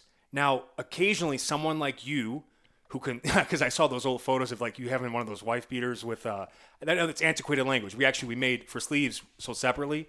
We call it a wife lover or a husband lover. That's more. Uh, that's more 2021. Yeah, exactly. Yeah. So, but that's what it used to be called, and it, as as sad as that is, and but it was like it was stained, and it's like you didn't look like, and you you found a way to completely. If someone met you today, they would have no idea. You would have been like on the cover of like, I'm a meth addict. what am I gonna do? Yes. And- or I would have been like on the gastric bypass uh, pamphlet. Yeah. And By that photo of me like with uh, on my gateway computer. Yeah. It's bad. Oh man, brutal. You're big. Well, fat stores too. Like there, it's genetics, right? Like so, if we make the numbers, I think the fat cells are like in the trillions in, the, in your body, something like that. But let's say genetically, I'm born with 100 and you're born with 300. Those never go away. No. And if you have a certain lifestyle over time, you create more fat storage and cells in the body. And even if you become a lean person, those are still there. They're just dormant. They're ready to get sucked up And the that's instant you fuck up. that's what I would like to tell people. Like, I'm not like if you're a young dude and you're like, I want to be big. I'm not saying you can't be. If you were like ectomorph like me, you probably can get away with it if you don't have like some kind of eating disorder because it can fuck with you in a myriad of ways. But if you're already naturally a bigger dude, you're just making that road for you for the rest of your life a whole hell of a lot harder. If you're the guy who like you or like Ben when Ben comes in here, he's 6'9", 200 fucking 90 pounds. You know, he eats a pizza, he gains 10 pounds. I eat a pizza like nothing happens. You have to know that about yourself. Otherwise, if you're 24 and you're like, I just want to be 200 pounds and shredded, I'm not saying don't go for that goal, but dude, understand like there's so few humans that are not on androgens and a shit ton of drugs that are 200 pounds and ripped in the normal world walking around. And even the ones on drugs, it's still really rare to do. and by the way, that's the other thing I really respect about you is you did it naturally. You know what I mean? Like, and, and I'm the same way. Like, I mean, I, we, we both could have about five or ten years ago said, you know what? I'm just gonna like like a lot of these famous people, by the way, that you look up to and want to like replicate their workout programs. They're facilitated. And, they, and with great genetics, so it's like the deadly combination. But Yeah, and if, um, and I when it, when you say like genetics too, like obviously like insertion origin points, muscle bellies, all those things. But can your body take the drugs? yeah, that's true. That's another That's aspect of it. like for me, I'm like I don't think my internal stuff. And I again, I don't. That's not what my business was or my brand was. And I'm like, I'll just do whatever I can cap out, and I was fine. I'm like, I don't think my body can take all this shit. And you need to have like, if you want to do drugs, like you guys do whatever the hell you want. But you should have like a doctor and a physician and Sure. a team like on your side if you're doing that. And I have to ask yourself like, is the juice worth the squeeze? Like if you're the guy who, like in my office, like I have Jay autograph that uh, Olympia poster. Like Jay Cutler, obviously on drugs, like that's Olympia, that's what they do. For him, risk reward, probably worth it. Changed his life. That's who he is. That's what he's done. Like he seems to be doing fine. If you're, you know, Ronnie Coleman. jeez, man, Have you seen you've seen that you've seen the Netflix doc, right? it's like the saddest thing I watched. Like, oh, that's not like a murder show, and he seems to be fine with it. Like he seems to have like good spirits, which is fucking crazy.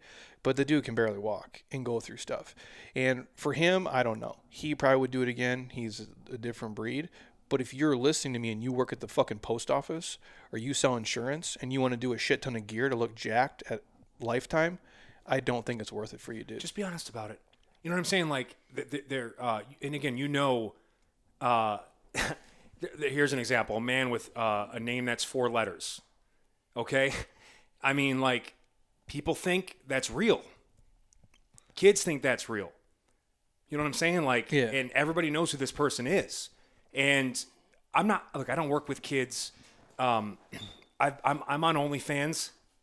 okay, I'm not. I, you know, th- th- there's I, I make choices that some people might find uh, distasteful, but um, if I would ever have taken drugs, I mean, I by the way, I do. I use caffeine, and I I, I recently started using uh, cannabis. But I, I mean, I don't drink. I, I mean, I had I didn't no drugs beyond caffeine hit my system until I was uh, 37. Um, I would I would be honest about it because you have to be. You have to be because people need to know. People want. That's why they need to know like your your height and weight. They want to know what's possible. yes. And um, I get people like even in my program at thedailybeacher.com, like again, like, and I'll tell them like a buck sixty, and it's like I want to gain some size, and I'm like, well, this is not the right program for that because, um, again, like, I, I no no one statistically, no one's looking to gain size. yeah, right. Like Yeah. you just gave me those obesity numbers. People are not like. There's a couple people in each city like you looking to gain some size. Okay. And it's so hard though. And It's it's a it's a full time job. I'm like, so let, let's say you go on a five or six thousand calorie a day schedule, and you have to eat uh, at least six eight times a day, and you get to your right you get up to you go from 160 to 170, and you died to do that. And by the way, no one can even tell the difference. no. Well, and you look way worse. You look worse. Yeah. Uh, obviously, like I did it over the course of years uh, before MyFitnessPal, and would track everything with pen and paper. Okay. And just eating, but not as good as you can. But you can't eat like all real clean food that much per day. It's just not possible. So I'm like drinking fucking orange juice and like just swallowing peanut butter and like got whatever it could be just to get the numbers up. And probably the heaviest, I mean, like 230 some pounds, you know? And you felt sloppy, right? Uh, I felt shitty every day. Yeah. Um, my body can't digest that amount of food. Like the digestive stress alone, and my performance. Like I could go hiking, but I would die. Uh, you know, I'd lift like heavier, but no aerobic stuff. Like getting up and down like a basketball court. Well, that's the thing. You can't. You can't do things that burn a lot of calories You can't do normal human shit. because then you have to eat so much more to offset the calorie burn. So again, it's just it's an unhealthy. I mean, again, it's like you want to get an eating disorder, do a body comp, uh, body competition, a physique competition, guaranteed eating disorder. We but we both. I mean, I, I've I've I've seen how lean you've gotten. Um, I did I did those man, and I I I, I did a bodybuilding competition for 16 weeks. The only carbohydrate that came into my body was broccoli, or maybe some green beans, and I gained 35 pounds in f- the five days after. Because That's fucking what do you crazy. what do you think's going to happen? It was actually the, the first day after it. Like I did the whole cheesecake factory. I, I mean, That's what I. That's what I did my first that's, show. the, that's where to go. By the way, if you do do a physique competition, Yeah. the place to go is the Cheesecake Factory because they have something for everyone. But I woke up the next day and I had never seen so much vascularity in my arms. My abs were gone. I finally got an abs for the first time. This is like when I was 22. I got abs for the first time in my life, Jeremy. And I've seen then- in the photos. It's like red trunks. Oh yeah, with by the way, it was cold that day. You're Those shred- Speedos? You're shredded though. I remember that. Yeah, but I mean, it was it was a shredded, as shredded as I as I could be with that level of muscle mass at that age with those genetics. Like if I if I did a cut now, man, I could get like I could get fucking Rocky. I would make Rocky Four look a little overweight Yeah. or no, or, or smooth because you know just you have you have so much um, body awareness now. And you, you know how to do all the you can manipulate it yeah, all. the manipulations, the inputs. I've I've never even fucked with like the water side of it, um, or Oh. like the salt. I mean, I've never even done that. makes a difference. It does. Huge. And um, it was funny. We did the Metashred DVD because it's it is about body type and like I can pretty much starve and I, I won't lose muscle mass. But because of like you're doing three workouts a day and these are like tough, brutal workouts. They're terrible. And you were saying like you had to eat cookies at the end of the day just because you knew like you were gonna wake up like small Oh, dude. the next day. I remember filming those, and first of all, that's like for young people listening. Uh, any of the follow along stuff, you're not ready for it. If you're like a young fitness coach and like, I want to do that, to really do it at scale, it's one of the hardest things to do. Like literally, because you're doing three Metcons per day. And you're on fucking camera, and oh, by the way, you might be eight minutes in, and Hannah dinged her fucking mic pack, and we're gonna start over a 40 minute workout and i'm like what the fuck are you, we and you were doing the advanced stuff. and i'm too. just like and i'm dying they should have flipped that around so like we filmed this the program we're talking about it was myself hannah eden alexia and bj which first of all i don't think you're going to find the, the that was the single best workout DVD, most like talent wise of all time. I don't care what anyone says. No you, you're not going to get in for us to be to get it in that era of time like kind of right before we all kind of evolve into like you know where we go with everything. But to film those uh, i would die every day uh, feel like shit. My body would hurt so bad. Like hannah and alexia are just like having fun in the corner talking. I'm in the other corner with my legs up in the fucking air laying on the ground because i want to kill myself. Like calling my wife in the hotel room like i'm gonna quit. I'm like Honestly, man, after that first day, I wanted to quit. because we got I, I there was one I think it was the afternoon routine. And it was heavy split squats. yeah. Um, and again, you got those long legs, and you're 225. It so was again, it was split squats. No, no, it was it was like squat jumps. It was split jumps, and then the finisher or the last part of it was like switching split squats, like either 30 seconds, 30 seconds, or a minute and a minute, and each leg. And I knew I was fucked because the back leg, the uh, we're doing Bulgarian split squats. The leg that's on the bench is so fucking sore. Yep. And that's not even my work leg. there's nowhere you can go. You can't even resting at the top is like your glutes on fire. If you so honestly, the best place to be is at the bottom. Yeah. Th- that, that's when you know you're in real trouble. When the best place to be is at the bottom of a squat or lunge. and Adam Adam Campbell's there. He's not that far in front of me, and then someone else is there. Like the whole, there's like eight fucking cameras. There's a whole room full of people, and I'm just like, bro, you ain't never quit and nothing in your life. And I'm like, this can't be the thing. And I just remember like, please, just let me get through this, and I'll figure out the rest. And I'm calling Heather in the hotel room, and I'm like, I'm gonna fucking quit. I'm like, I don't think this is day one. I'm like, I don't think I can go through a whole week I, of this. I was worried you weren't coming back the next day. I'm like, this is I was. the whole I could talk about that's a whole another podcast in general. But the, the point he was driving at was by the time I stopped being a little bitch and uh, just make it through the week, I would still go to Wegmans after we would drive there every night. So we'd all go back, Hannah, Lex, and me, and I'd stop. I'd get a salad, I'd eat my normal protein, whatever, and I would get. They made these huge cookies. I mean, they're as big as my face, and I would get like three of them at least, and I would crush them every night. And I wake up the next morning and just shredded, like just paper thin skin. I'm like, oh, I guess you can kind of outwork a fucking diet or whatever. But I just I couldn't keep up with the output. It was too much for my body type. Have you tried? This is a side note. Have you tried the brown butter chocolate chip cookies from Whole Foods? I have not. They have a crumble cookies here. Okay. Have you ever tried that? No. They're um I can send it to you. I try not to get them because they're so fucking addicting. They're big, but they're soft. and they're so- always soft center? Yeah, the whole thing is yeah. But then I wake up my face looks like I got stung by a bee and I feel like shit, but they're fucking amazing. Can I tell you a quick story? I hadn't had Little Caesars in years, and but I saw the ad for their mo like it's like the uh, it's a stuffed crust pepperoni pizza. Like the most, it's like the most excellent stuff. It's a, it's I forget the name, but basically, in the in the crust is another slice of pizza. There's cheese and pepperoni in there. Respect. Okay, so every slice, I didn't factor this in. Every slice was two slices, and I had um, about six slices, which means I had twelve slices. And this is, by the way, this is uh, like Uncle Baby needs to be more on the thin crust tip these days. That's all I eat anymore. Yeah, thin crust. Uh, shout out to Stuffed Pizza in Palm Springs, the best pizza in the area, man. They got a great thin crust. Um, but this is thick crust, thick crust, and there's another slice in the crust. Okay, and um, I woke up the next day, man. In the face, I looked 265, and I, I I walked out of the bathroom. My wife saw me, and she goes, "Oh wow." And luckily, I was able to sweat it out. Like I had jowls because I think you know again I haven't had that much like I don't know what what do they use like uh, stuff they put in walls you know in the crust. Asbestos. Yeah, I mean there's Yeah. like some thick sick shit in there. Oh. Delicious. I mean really truly delicious. Just know one slice equals two. I try to not go too crazy with that stuff, just because like, and not because, not for vanity reasons. Like I can, I can do whatever at this point. I can manipulate anything, but I'm like, I just can't give away a whole day to feel like shit.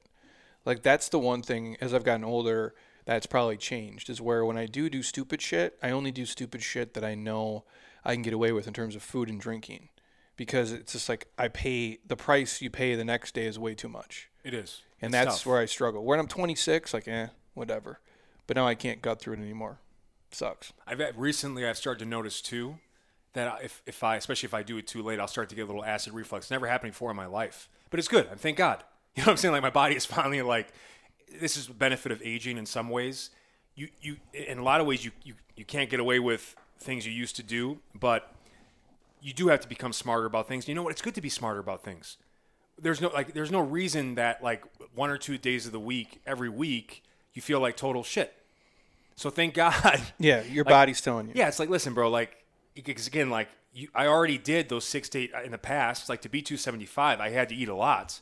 Um, who knows how much I wore down my digestive system? That's the thing that people, this bulking shit, man, like, you've got in your joints X number of cycles, your heart has X number of beats, your digestive system has X number of digestions. I don't know how many of these people that are young are that are chasing a physique way beyond their means are literally burning through their fucking digestion, and then they're going to be eating applesauce when they're 45. Well, I don't think either we've eaten this. And again, I eat basically once a day at this point. Sometimes maybe two if something's kind of funky. It just works for me and my kind of schedule and my lifestyle. But uh, I don't know what the long term effects are of eating six, seven meals a day every day are for 50 years because we never fucking done that. No. Nobody. So if you're talking like what's well, what's 50 years ago, Jeremy? Well, 1970. Like so, are people in 19 crazy. are 19? You know what I'm saying? Like in 1972, is there guys eating seven meals a day? No. People were working, doing actual work, not just living on social media. and moving. So now we're we're doing this. We're telling people to to eat this way, and I'm like, we don't even know what that is like. We have no we've we, we, there's no avatar to kind of base it off of. Yet you're going to tell someone to do it because like, well, that guy did it. I'm like, well, his genetics internally are probably much different than yours. And that's what I would say to anybody. I'm not saying you can't want to be bigger. If you train enough over time, for most people, muscle maturity doesn't even like begin to like become real until you're like 35. Like that's when you start to see dudes like look like dudes. Yeah. And oftentimes guys think it's like when you're 26. I'm like, without drugs, other than like the anomaly people, it really isn't that. And you're never going to be the biggest guy. You can tell for most of you, if you want to know, look at your ankles and look at your wrists, and I'll tell you if you think you should be the biggest fucking guy. we both have those those feminine ankles. Yeah, if they look like mine, dude, you, your your joint. There's only so much space around the joints that there, there can be tissue for, and so I would say it's better off trying to be the most shredded guy, because that you can always be.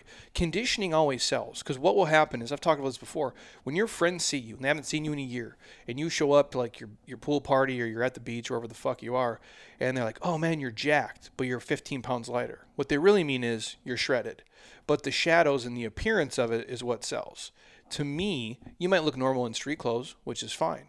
But it's kind of like having a Ferrari, right? Or having like you got the little the entry level BMW.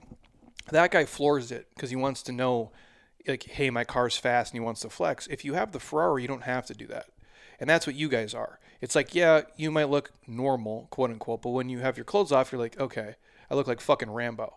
That's more attainable and sustainable than trying to be the guy who puts on 30 pounds and then carry that 30 pounds with you for the next 30 years of life. It just doesn't seem realistic. For sure. I mean, and again, the the other aspect of that is, I mean, like, oh man, it's it's just kind of, you know, again, like, w- there's a whole there's a whole body positivity movement now, and look, I mean, I think I think it is good in some ways, like, because again, you know, and it's it still frustrates me occasionally when someone will be like, because you know you're you're working on something, and you mentioned Jonah Hill, and it's like, God, my heart hurts for him, man. He's had so many different like weight shifts. Crazy. I know, I know he's battling, and and I think I, saw a recent thing where like I think he's at a good place now. I hope he stays there, but like, you get the whole internet just like ripping you, like, oh, he's fat again, or like I was uh, this year because I, I basically decided I have to rebuild my body. I've got to fix all the mistakes of training since I was 14 years old. And as I I'm writing my next book, I'm I'm writing it for an audience of one, and it's me. This is the book I, w- I would have handed myself when I was 14 before I ever did my first workout. What is what is the title? Uh, Can we share I, that? th- I mean, tentatively, and I, I own it. It's called "Fuck the Gym," but Such a great name though too. it you know that's by the way that was my I pitched that as the name for the original book, which we- I still it's a good title. Your body is your barbell. It's a great title. but but it was too. The, the, your body is your barbell automatically made it a niche product. Fuck the gym could have been, but you know what? Good because the, this is going to be self. It's not going to be through Men's Health. It's going to be my book. Um, the, the only issue with fuck the gym, it still might work, is I didn't realize how big of a mental health component was going to be in this new book because I didn't realize I was going to have a mental health crisis. I, I was not in my uh, docket. Wasn't in the plans. It wasn't in the docket, bro, but um, it's it just happens to be. But I think fuck the gym can still uh, align with that. But again, like you know, uh, you get people commenting, "Oh, you look thin," or you know, it's again, it's like first of all, if you you if you see me in person, you wouldn't th- say that. For some reason, sometimes on videos it doesn't translate, or they they think uh, I've got. I still get messages from people about like concerned about my skin. You, you see me in person. Look, I mean, I'm 39, man. How does my skin look to you? yeah. Pretty good, right? Looks great. and I'm half white, so I've really, I've really, luckily I got a little bit of brown from my dad, the Arab side. Um, but um, on on some videos with a filter or just the lighting, I might look nuclear. Uh, well, dudes tell me I need Botox uh, a lot on videos too, which is So, what, so but let's talk about Botox because like, so you're gonna for every so every three months for the rest of your life, you're gonna go and have someone pump this shit in to paralyze your muscles. By the way, you can you can actually believe it or not, and I've done this because I, I I did I did a Botox treatment because I basically one day I I woke up and I saw this huge crack on my forehead, and um and it just bothered this dude because it you know this is what we do this is what's like unhealthy to do what we do like because this is what we do i can't be having this fucking crack on my head other and then during this pandemic um i finally like i noticed I, I my, the back of my hair like the top part of the cortex of the head was thinning and um just shave it, bro. no but, but Your like, hair is great though. but but You got great hair. but here's what's so to sha- I had to shave here's mine. what's so sad about ego i refuse to just it's a simple thing get some rogaine Yeah. and because I caught it early, and and but I, it took me a year to find. I bought it, and it took me a year to finally use it because I didn't want to be the guy that had to use Rogaine. That's how sick my ego was. Um, my ego got me to where I am today, but my ego has held me back in every great achievement I could possibly do with my gifts.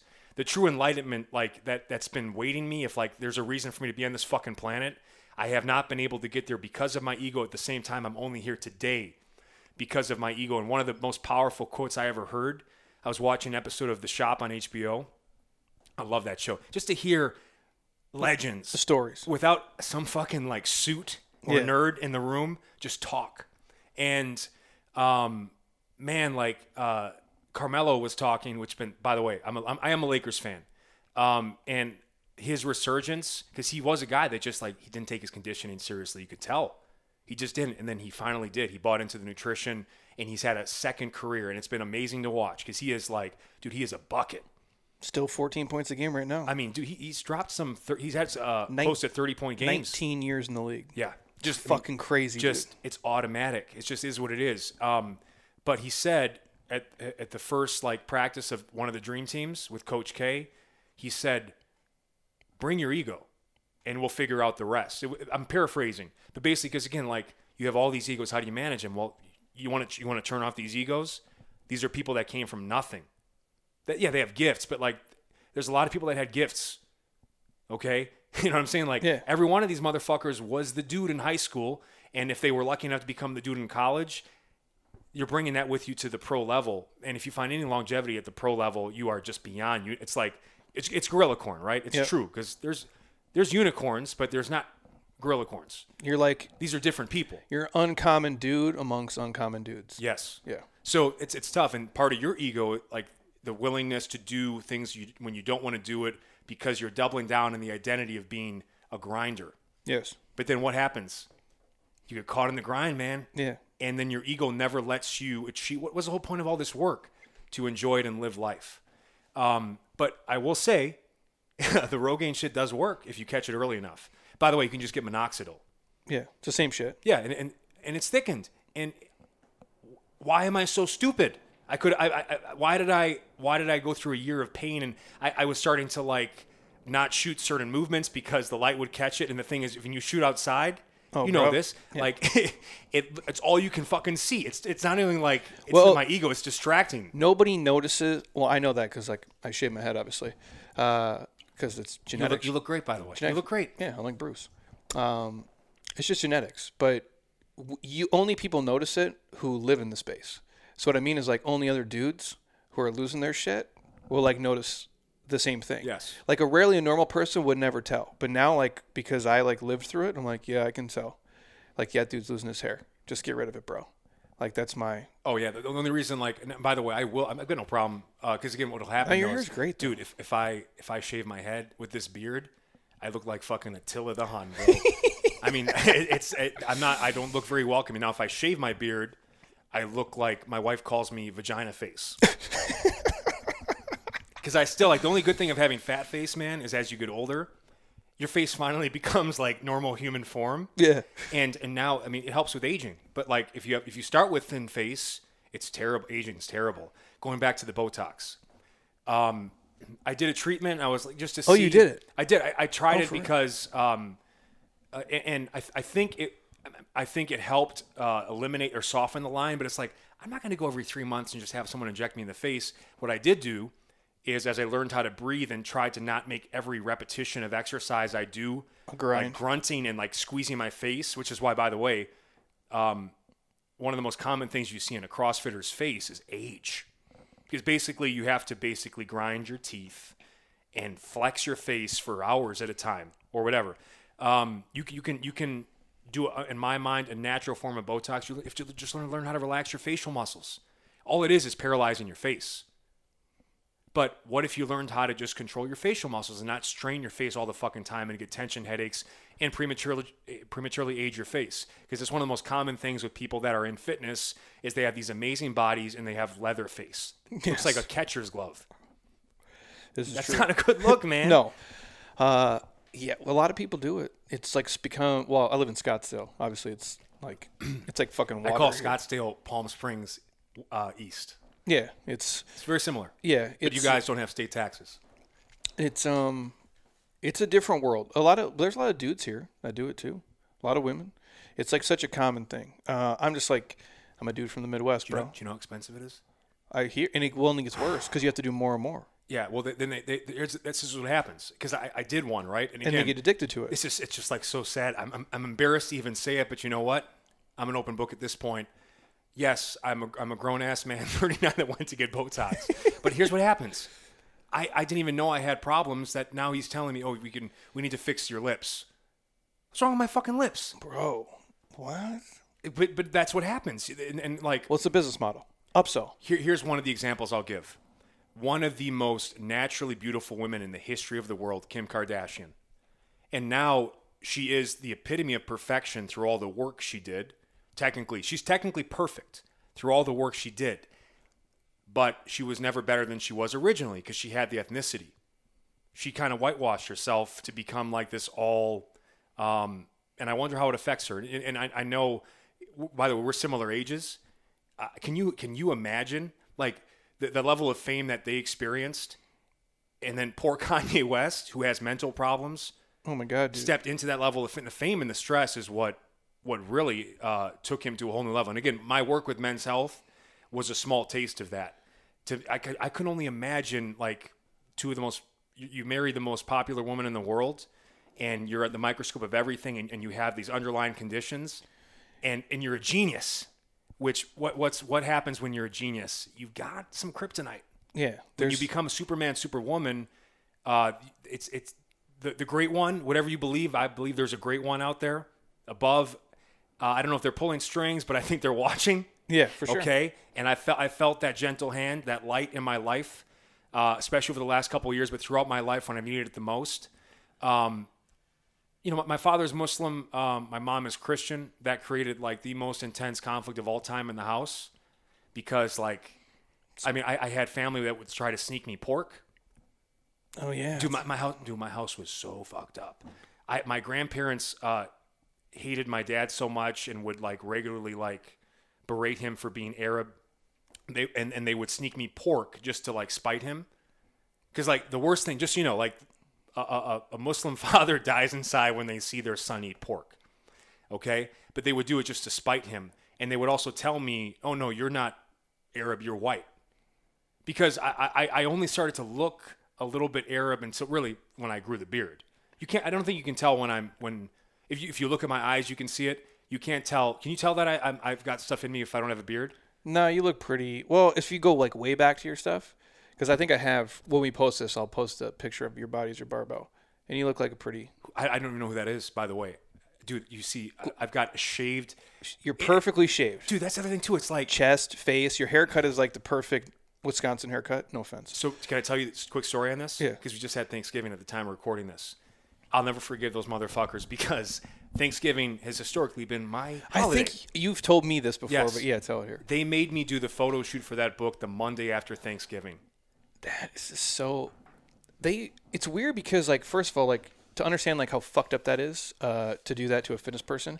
When we when we shot uh, Extreme, they did all the photos after the whole week, which to me would have made more sense to do them the very first day. You do look your most shred at the end of the week, but you're also the, at your you are literally at the point of like cracking. People Yeah. don't realize like you're shitting your your brains out all week. Yeah. I, I am um the wrong word from someone else away from like snapping.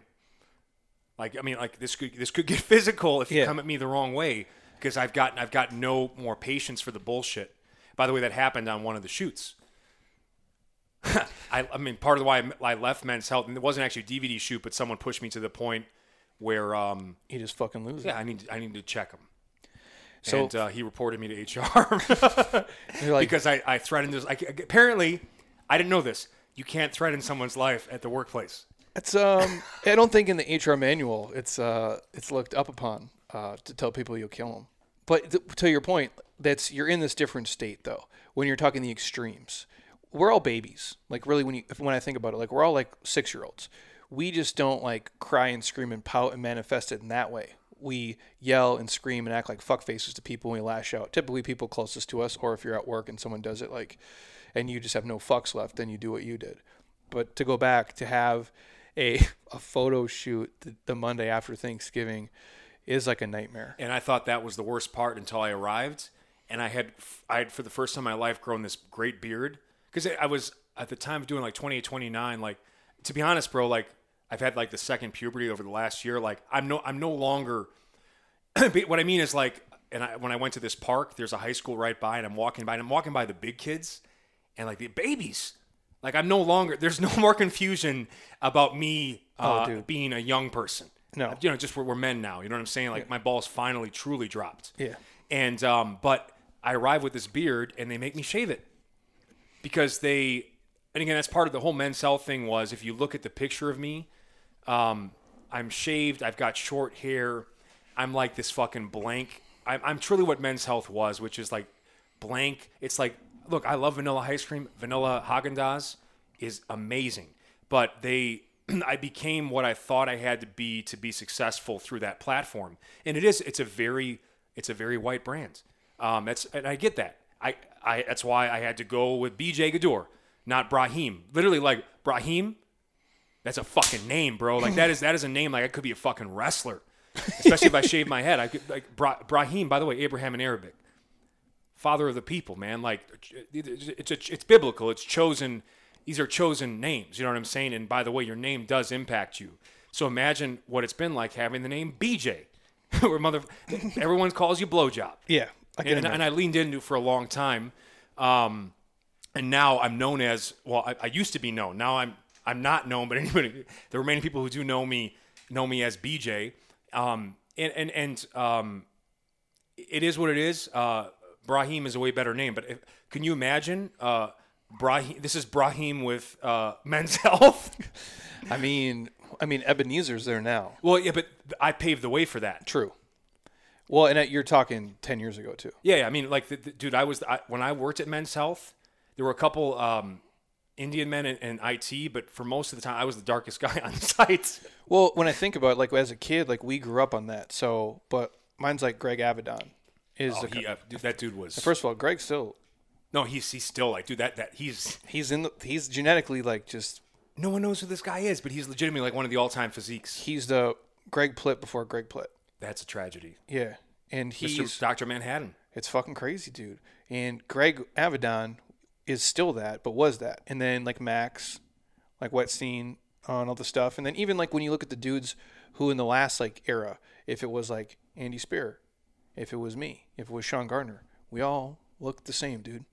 We're all like the white dude next door who just happens to be jacked. But you know, again, it's, it's and it's not.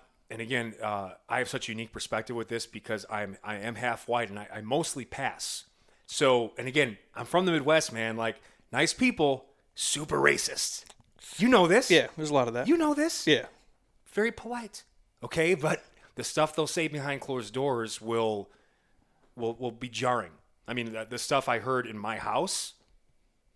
My mom dropped a ethnic slur with my wife, uh, and it was and it was towards the category my wife is. My wife is Puerto Rican. She didn't know. She thought she was just insulting Mexican people when she said it. I'm not going to repeat it here Yeah. Um. anyway, I, I- I digress. But like, um, because I've never known my identity and obviously, if I'm going to lean into one of them, the safest one would be to lean into the white, especially after 9/11. When I when 9/11 happened, this guy, um, he was my football teammate, and he he uh, he says to me, "Hey, Mohammed, why did you blow up our buildings?" Oh Jesus, bro. What the fuck? This this is a teammate. Because you're Um, because that's like your sophomore, freshman. No, it was my 20 year anniversary just happened, man. Like I and I didn't have. I was in the training room of Amherst College, taking an ice bath for my bum knees, and um, all of a sudden TV's on and there's planes. Planes hit the uh, trade center. Then the second one hit, and uh, I I just again you're. I was 19. I, I did not have the emotional intelligence to appreciate it. Netflix just did like this amazing uh, documentary of like footage I'd never seen before, and then like people that were in the administration at the time talking about like what happened and then what basically 9/11 forever. First of all, it forever stained Islam, like a, a true religion of peace, not without its problems, by the way. And I, I, I it's kind of dangerous to talk about, but the misogyny and the homophobia needs to be addressed. It's time, like it's and 2021. i- Exactly. It, it, it's also it's a, it's of the three Abrahamic faiths. It's the it's the old it's the newest. So it, it's it's it needs it needs some reform. I think it's happening, uh, but not obviously fast enough. But a, a permanent stain, like where you know my father, anytime he traveled, he was going to be profiled. Um, not beyond the fact that he was you know always an other. I I I'd, I'd uh I went I was lucky to get financial aid to go to one of the best. It was the best school uh, in, in Wisconsin, University School of Milwaukee. Like you go to that school and you get good grades, you're going Ivy or you're going like wherever you really want to go, especially if you have a sport. And um, I parlayed that into going to Amherst College and playing football there.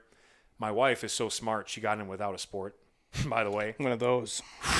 I mean, like next level genius. Um, but you know, it's important to marry up if you have the opportunity. Yes. But um, and uh, what what we were talking about? um, I don't. I just meant so. Oh yeah, so 9/11 yeah. permanently uh, damaged this country and fractured this country. Um, and but also for like us coming out, people don't realize. Uh, like the generation above us does not realize how tough it's been for people like you and I, like elder millennials. It's been tough, bro, because we came, we were the first group to come out of college where that that degree didn't mean shit.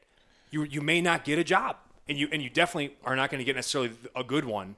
And that was the first time where that wasn't the case. Because typically, if you got a college education, you were at least going to be set. And then the recession of 2008 hit. We got involved in multiple wars. We could never leave our country is now like on the I mean it almost happened like I used to read about it in the textbooks the coup d'etat January 6th of this year like I, it, it should have ha- I can't believe it didn't happen because uh, thank God it was a cold day let me just put it that way because if there if it was maybe a little warmer there may have been a couple more people there that were needed to tip it into something where like our vice president is hanging by a noose Well, it's crazy because you see like how it's a fragile, like all the stuff is. it's all fragile man Like I've always thought this too. I call it's what I think about Instagram and everything. Well, to go back, it is true because like I remember graduating college and I went to like 50 job interviews, and like 45 of them told me to fuck off, and like five of them were like, "You can work here." But it'd be like at Enterprise, and I'm like, I don't want to work here. Like this, I'm like, my life sucks, dude. Because you're no longer that person. Like you were this person, and now you're like irrelevant. No one cares about you. You just basically disappear. So that's why I had to start my own shit. But to your point, with th- the entire last couple years and everything that we've been through, I really realized everything is just a I don't want to say it's a Ponzi scheme. It's the wrong way to put it. But we're in this structure that we just have faith in that we believe in and it's all made up.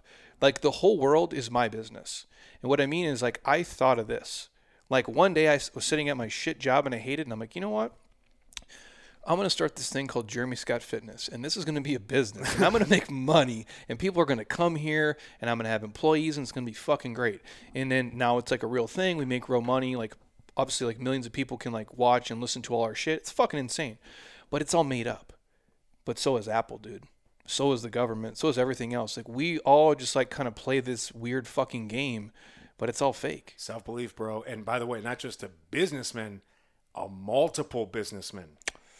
Yeah. Multi- you're multiple businessmen. Like it's, it's kind of a funny thing to say. Yeah. And by the way, entrepreneur used to mean unemployed. When we when we graduated school, Well, that's was- That's what it meant. It's my biggest uh, when we go places. Um, we went to a wedding of a girl here, and uh, Heather and I don't know anybody there, but like her and the the groom. So I'm at a table, and I'm like, here we go. And it's always like, what do you do? And I'm like, fuck, no. Just like I don't even want to say it Don't ask. because it's like I can't say oh, I'm a personal trainer. Oh yeah, so is my cousin Robbie. I'm like, fuck, dude. Like, no, we're not the same, bro. Like, you know. And I always use the It, it is insulting. They I don't realize it, but it is. I use the Bobby Flay example. I'm like, well, Bobby Flay's a chef, and so is a guy at Waffle House, but they ain't the same dude. And I'm not saying I'm better or worse, but there's so many things that we encompass and do there. Like I want to say, oh, I'm an influencer. Like douchey answer. I have a podcast. Like you, they look at you like a crazy person because you can't give them this.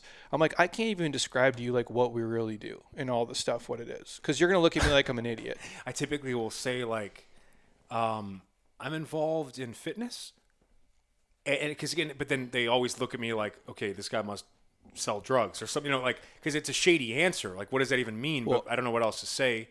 I'm involved in it. you know what I'm I'll, saying? Like, I'll say, I'll go, I run a fitness business. And then the next question, what's it called? I'm like, just my name. This is Jeremy Scott Fitness. Just, yep. Like, you own a gym? Like, yep. Own the building and everything. Got my name on t shirts. Like, But let's say let's say this, okay? So let's say, and and you know when when you shaved your head, what a- what a- what a move! Like again, because it's like, in the thing like now I have full body hair. It's like you reach a point with body hair, man, where it's like okay, like if I had a couple, pull them, you yank them, right? Like, but when it's like you got a full, like it goes not only from full chest, but it goes all the way down to your dick. You know you're, you're like, a real hairy dude. Yeah. I mean, it is what it. But by the way, not as hairy as my dad. It's, it's not on my shoulders, at least. Thank God. No. Okay, like I'm not Teen Wolf style. But, like, I don't get chest hair. Like, literally nothing grows. so it makes sense for you to, to groom the way you do. If you if you are noticing that like, and and this is where like people don't give LeBron James enough respect. No one's fought the receding hairline harder, him and KD, bro. but he would look amazing with a shaved head. Yeah, just he's got a, it- he's got a beautiful like biblical thick beard. Like I can tell he puts multiple oils in it. He's got a great beard. Yeah. lean in, lean in, know your body type, lean into your, lean into who you are. And I look at that. Uh, it's it's like so sad because it's like it's I- it's my first book, and I don't even who is that? Who is who is that guy? Um, and, and he's certainly not the guy you see today. I mean, I have two tattoos. I have a full beard. Um, you know, I'm also you know significantly older, but um, But way fitter, though. a lot more fit Um, Overall. for sure. I mean, again, like, so it just it's so sad because it's like you go get Botox and all they're going to do is tell you what else is wrong with you. You start a fitness program, and the way you start, you know, when you start losing fat, oftentimes like the in between is the worst because you'll lose fat in certain places first, and then it highlights where the fat currently remains. You know what I mean? Like, Well, because you're no longer big, yeah, you'll lose fat here, and then you'll start to look small, and then fat in the middle. and that's where most people. That's you have to go through that progression, though. It's tough. and guys because the average guy drowns in a medium-sized t-shirt let's For be sure. real and they've been trying to be big and jack their whole life and it's never going to happen but when they do start to be like you know what i'm going to try to be a little bit leaner better body composition you just be more athletic it's just better for your overall health their t-shirt's extra loose now and that's where they can't live in that space Yeah. because that used to be their they would feel good if that if they could be that guy and now Yeah. they're not anymore Hundred percent. and you have to let that go and uh, this is actually, and again, like rarely, uh, I'm, I'm the type of, we were talking about this before, like you and I are both, we do come from the Michael Jordan cloth, right? Like, you know, basically where we'll, if it isn't an insult, we'll even make shit up to motivate ourselves. Like God, yeah. someone like said something that was like partially negative and it became like we made it into something even worse to get the motivation and the fuel. But um, I, I when I was uh, fit uh, fitness director for Men's Health, um, I, I shared like a squad video, and again, like this is like at the time, like Men's Health is trash now, um, trash, trash. don't hold back I won't hold back. It is trash. It's sad. It's in it not to to cut you off, but it is sad to see that. It is because it, at the time The juice, bro. they used to get the best experts to be on men's to be associated with Men's Health was a blue chip stock. Yes. Um, but big access, big reach, and it was a Facebook video. And uh, someone said to me um, about me in the video, it was a squat video. Someone skipped leg day, and thousands of people liked the comment. and I'm I'm I'm looking again like still like, what why do we do what we do because we're insecure. So under all of this, we've built up some body armor, bro. But like we, like you said, we're kids. We're kids. Uh, we're damaged kids. We're doing the best we can, trying to figure things out. But I'm the type of cat that will take that, and I built legs so big they they become they. And I had a big upper body. They became too big for. I had to stop training my legs because they got so big, and and I ended up being known for short shorts, and I built a fashion line through it from that one negative comment. And so you could say, oh, like. uh oh, this is a gr- great motivational story, but it's also like so sad. Why did it take someone to insult me? You know what I'm to like to have to motivate me to do something special with my life. And you, but how far you took it though? Yeah, Like from a dude extreme. who was art. Okay, first of all, like you're already fit. You're already on Men's Health. You're already the dude there. All the content revolves around you. Basically, the only way that machine's running, no offense anybody, is because you're doing the shit you're doing. They will. Ne- they could never be able to replace it anyway. Which obviously, I, I would assume they knew that. So you're already at this, you know, apex, and then somebody makes a comment, and thousands of people like it, which is first of all comical and fucking terrifying at the same, I, at the same I can laugh about it now, thank God. But like honestly, man, like it's it's one of your like the pain. Oh man, it hurts so bad. I'm just trying to share. I'm trying to help. Well, and because to get to that point, you've already died so many gym sessions. Oh yeah, you the number of people I had to sleep with. yes. uh, figuratively, um, to, to be able to get in that opportunity. And luckily, I was blessed to meet David Jack, who connected me with Adam Campbell, who uh, was my mentor at Men's Health. And by the way, he's the editor in chief at Precision Nutrition, Which is awesome. which, which is like, it's the, they're the goats of nutrition. Like, they've done it. Like, that's why it's like people like make a nutrition program. Like, why would I do that? Precision Nutrition, they, they did it. It's done. In great depth. And, and, and, yeah, they have they have uh, full expertise. John Berardi's a legend. He's here uh, right now. Really, I think I'm going to shoot him a message. See if he wants to come on the You- podcast. dude, you should because and he's got a great podcast. yeah. I think he's just stopped doing it. Really, Yeah. I read a thing. I need to shoot him a message, but I was reading. I don't see a lot of shit, but I think he was like, we're not doing it because it just takes so much time. That's what I'm saying. Like the, the amount of editing and sound design. That shit's deep, oh bro. my god, dude! Like it's it is scripted to this. But he's also that's him, dude. He's a methodical, analytical, like genius. Yeah. And he's one of the first. Like he's not only an OG in this space. Like he, I mean, I, I remember his uh, T Nation articles, He's- his original articles. He was one of the first in our space to like sell. Like he's he built his own thing from the ground up and he sold it for big money. Yeah, like I think 80% of the value of PN, which was like 200 million or something like that. just it's, but it's he, next level. The one thing he did say, and this is not to get off topic, was about being shredded and about coaching coaches. He's like, you need to get shredded like once in your life, so you know what the fuck it feels like. you can like. appreciate it for sure. Before you tell somebody only to eat this, this, and this, you need to do it so you know how miserable it is. And I'm not saying like shredded glutes, which I've been there, and you want to kill yourself, but really lean, single digits, lower if you're not naturally that way. So you realize the pain that it takes. and the dangers, bro. Because, um, like, here's an example. When I was used to be overweight, I would at every meal I would have like a loaf of bread and a couple glasses of orange juice, a couple glasses of milk. One of the things I did to first lose the weight in high school, and, and it's one of those things too. Like I associated all my success with it because when I lost, I cut bread and I cut liquid calories, and then I lost 50 pounds, and I had I really had a great senior season in football, and I was able then to play to be able to play at the college level, D three, fake football, but still, uh, it's it, it allowed me to go to the at the time it was the number one liberal arts school in the country, For sure. and I didn't I didn't uh, it w- but by the way, a waste of time except for the fact I met my wife because I was a, I was an economic and sociology double major in economics and sociology. What am I doing? I mean, it was dude, it was brutal because it was like uh, the only thing I was supposed to do was just be the first in my family to make it to college. So you get there and it's like, what do I do now?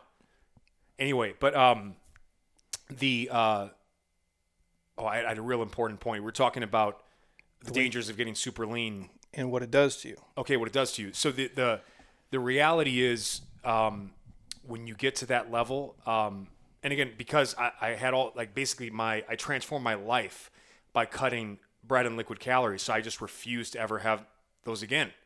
So now I'm cutting off like like bread, dude. Bread is like they it's it's biblical. We're gonna break bread, Yeah. but I can't. No. Fat BJ can't because uh, I, when I was fat, I ate bread. So now you start to become phobic of certain foods. And by the way, my favorite uh, immunity stack, recovery stack, um, mixing athletic greens with a cup of uh, orange juice. Orange juice is one of those things, bro. Like, first of all, this is why you just don't don't get advice, don't get nutrition advice from you or I if you're overweight, because we have achieved insulin sensitivity, meaning that we, we have the ability to take carbohydrate and put it exactly where it needs to go. And it's very unlikely, especially with our activity levels and diet and lifestyle, that it's going to get stored as fat. So, frankly, at the end of a long day, when I haven't eaten anything and I've done all this activity, um, part of the reason I don't get sick and I can recover fast is my favorite is Uncle Matt's. You ever try these? Uh-oh. There's one Uncle Matt's. It's like ultimate immunity, and it's got like it adds elderberry.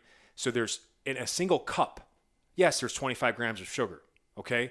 But I need that at this point in my life because I'm, I'm, when you get lean, you can have more carbohydrate. That's that's what people don't realize. Like when you commit to body recomposition, meaning okay, this is a general weight that like my genetics and I feel good at, meaning like it's, it's your it's your fighting weight. I'm comfortable here. I could live here.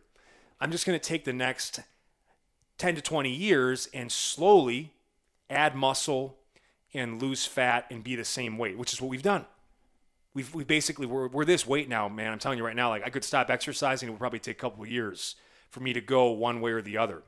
The rich get richer when you get fit. That is, that is the thing about it. And um and now it's like, well, but then I have people overweight seeing me drinking orange juice. And by used I used to see like people that were super fit drink orange juice. I'm like, if I even looking at that, I'll gain weight because I, I believed because I used to be fat and I dr- dr- drank orange juice. Um, when in the reality, in a single, just a simple cup of orange juice in this particular brand, I can get 300% vitamin C. And by the way, the one of the most important things for immunity and recovery, vitamin C. I can get triple. By the way, I need more. If you're active, you need you don't need 100% because that, that's 100% vitamin C is for like uh, J- Joe at Footlocker.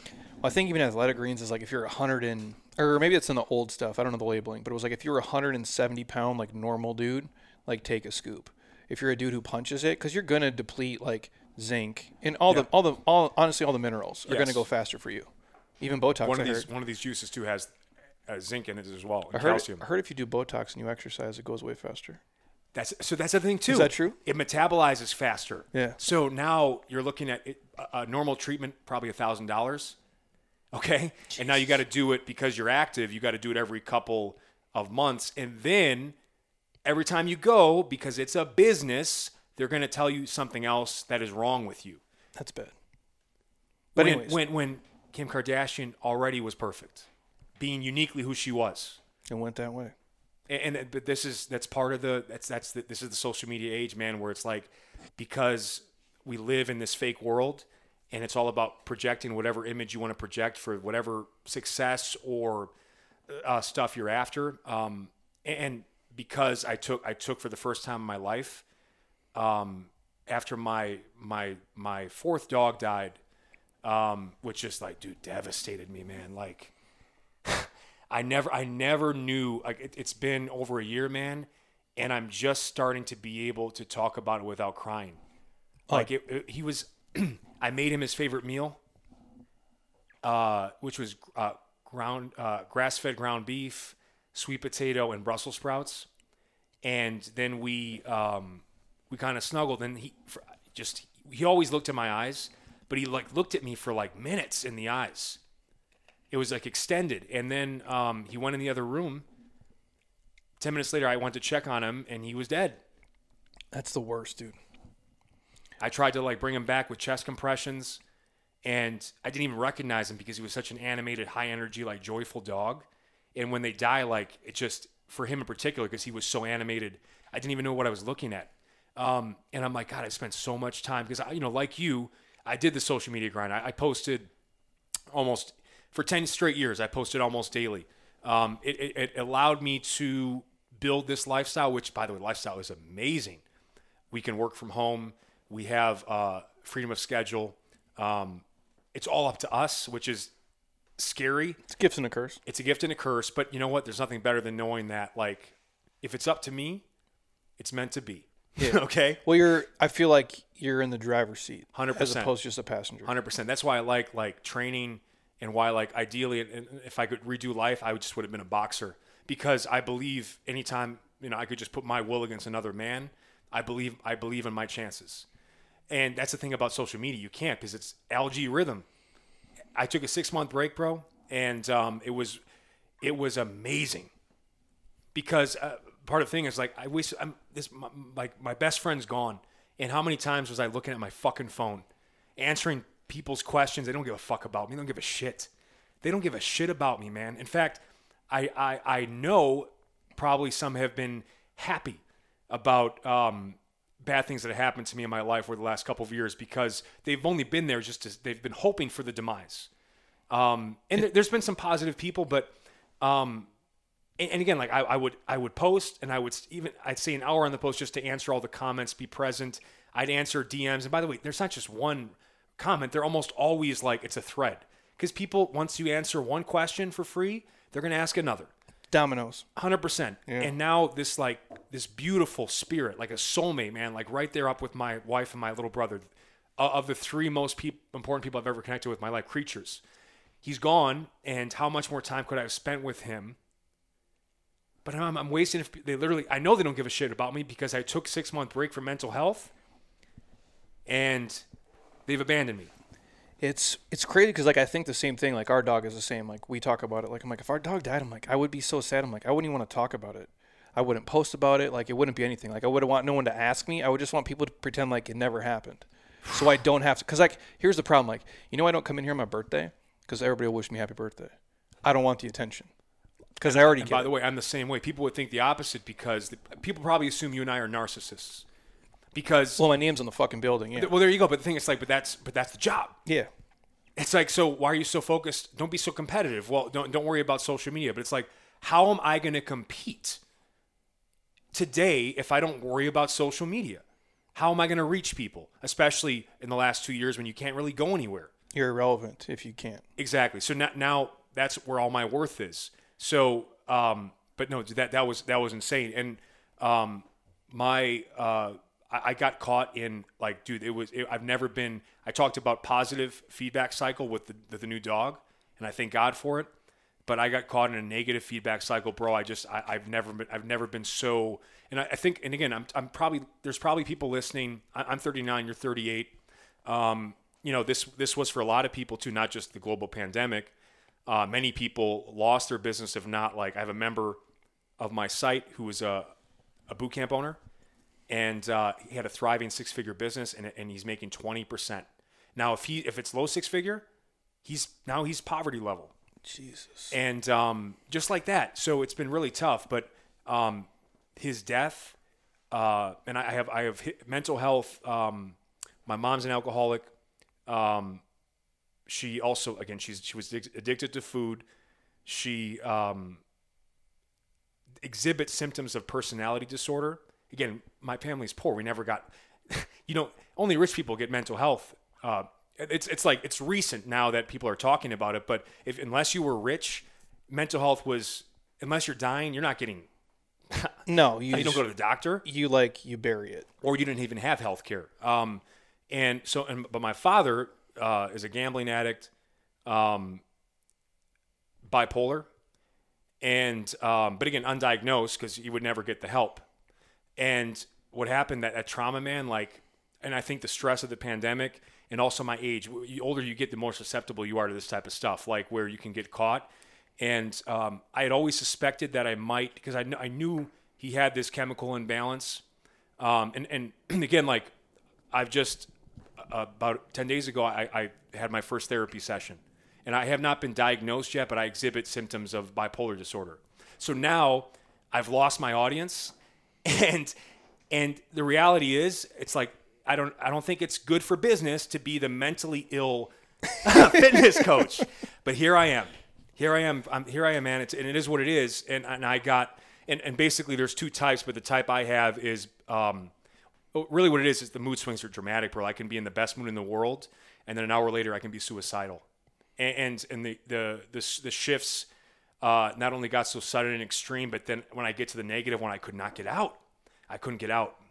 It just like it's it's the analogy I'll give is like, um, it's like you uh, you're an astronaut leaving the vehicle and you're in a spacesuit.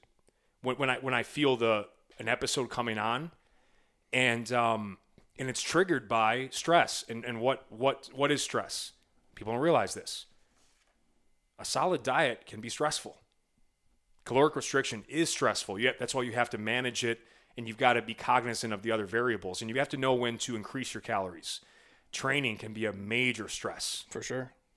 Training and nutritional depletion exponentially stressful. Um, and, and then if, if I don't get a full night's sleep on top of that, like now I'm, I'm in a situation where um, I could become a danger to myself. It's like, and, and it culminated in April 13th of this year. I woke up. I had been thinking about, I, I, I'd been thinking about, I had been having suicidal ideations for, uh, for several months. And I would, what would I, how would I do it? and ultimately like for me it was all about like making sure my wife was okay and you know so what i tried to do and, and i i got caught i told you i was like because it helped with the pain i was having weed like i'd wake up and, and i'd have an edible and then every four hours i would have another one because that's what- how long like- it would last Like five milligrams, ten milligrams. Uh, 10 but not, not then again like the thing about it is um, Dude, if I did ten, I'd be like out for the night. Like I'm just done. yeah I but mean, again, you build up a tolerance. But dude, here's what was crazy too. Again, like I, I don't mean to, uh, and I'll go back to this day because this day was like, this day was, uh, it was very sad, and I haven't. This is the first time I'm talking about it. I, I'm- I haven't even told my wife about this day because I, I also I know how serious what I'm talking about is, and I needed I needed at least six months of perspective before I would talk about it because I also needed to know that um, I, I- was at least somewhat past it to the point where I'm, I'm not regularly thinking about killing myself. Um, and, and I've, I've taken the steps to get help um, and talk to someone for the first time. But um, I, was t- I was starting the day with weed, and you know how hungry it makes you. Oh God, yeah. So um, all day long, I was hungry. Like I've never been this hungry, but I would fight it. And so now that I've gotten, to, because with any drug, man, uh, that I use, don't abuse. Okay, like you can't be. Ha- I couldn't be uh, starting the day with maybe a special day. You can start the day with weed, but like Your birthday. I can't be like Tuesday, and I, and because and also like things time slows down, so I'm trying to do like a simple task, oh, yeah, no, I know. and like I'm wondering like I'm, I'm getting like nothing done, and it's and it's it feels like Jeremy, it feels like I'm being Atlas. The amount of effort it takes to get like a simple task done with weed without anything in your stomach, because it, it just it hits you really quick. But ultimately, what happened is I finally overcame my addiction to food because now that I'm, I, I, I use weed a couple times a week. I treat myself to sativa at least once a week before I train because due to the mind muscle connections and the focus, uh, I, I've had breakthroughs during it. But I don't want to do it all the time. No. Much like caffeine, like I try to go decaf or low caf on the weekend, um, and then I can use the caffeine during the week when my calories are lower and I have to work harder and I'm not as rested. Um, because you, know, that's when the stimulant makes sense. Why have so much caffeine on the weekend when you have more time and energy and you're eating more food, right? For sure. But people don't realize that they just keep endlessly taking their intake up, and that's when it can become a problem. I, I look at weed, but I look at cannabis just like caffeine because um, I was able to quickly once I realized, okay, what's go- this is this is it because I come from a long line of addicts. I've never drank because I know that first sip would probably unlock the worst of me and, and, and, and enter what is a lifelong battle. You know this, you've seen it. 100%. Um, and thank God because one of the things that ages you the most is alcohol. It's way it's way worse than cannabis, 100%. Oh yeah, and, Way worse. and not as bad as cigarettes. But God, yeah. if you do both cigarettes and alcohol, man, good luck to you. Well, you're 30 and you look like you're 65. Yes, exactly. And um, but it was just so funny because in that sick depression, I finally overcame my addiction to food because of overdoing it on weed. Because then when you come back to regular life, now like when I get hungry, it doesn't even hit me.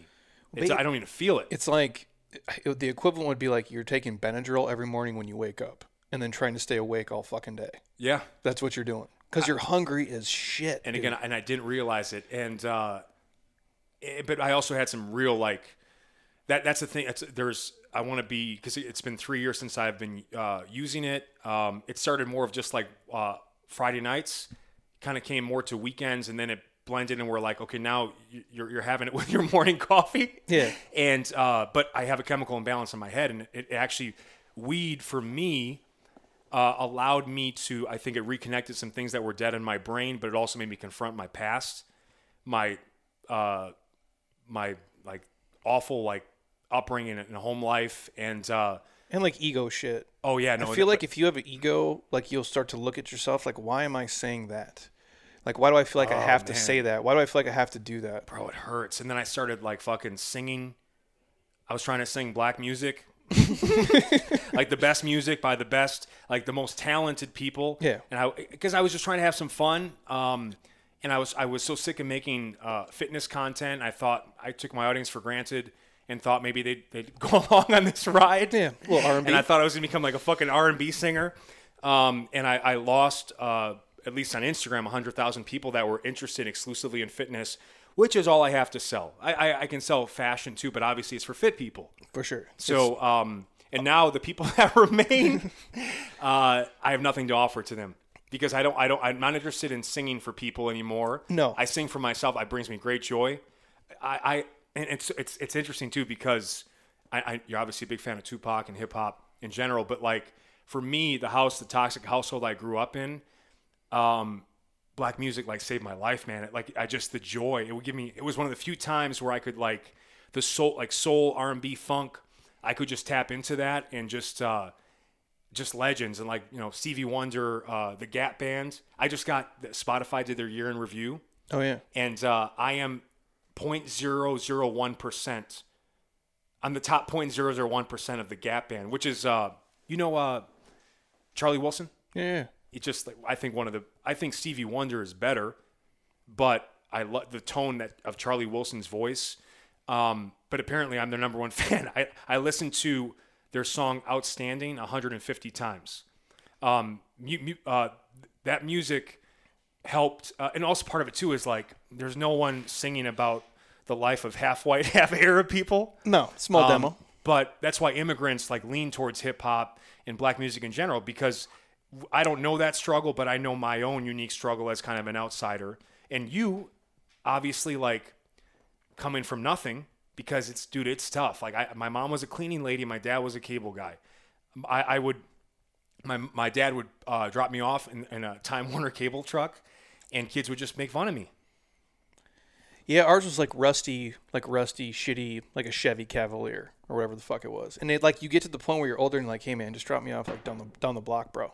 Yeah, Because I, don't want kids to see how broke as fuck we are. I know, But now that I think about it, like it's the best gift ever. it is the best gift. because I'm winning all the time.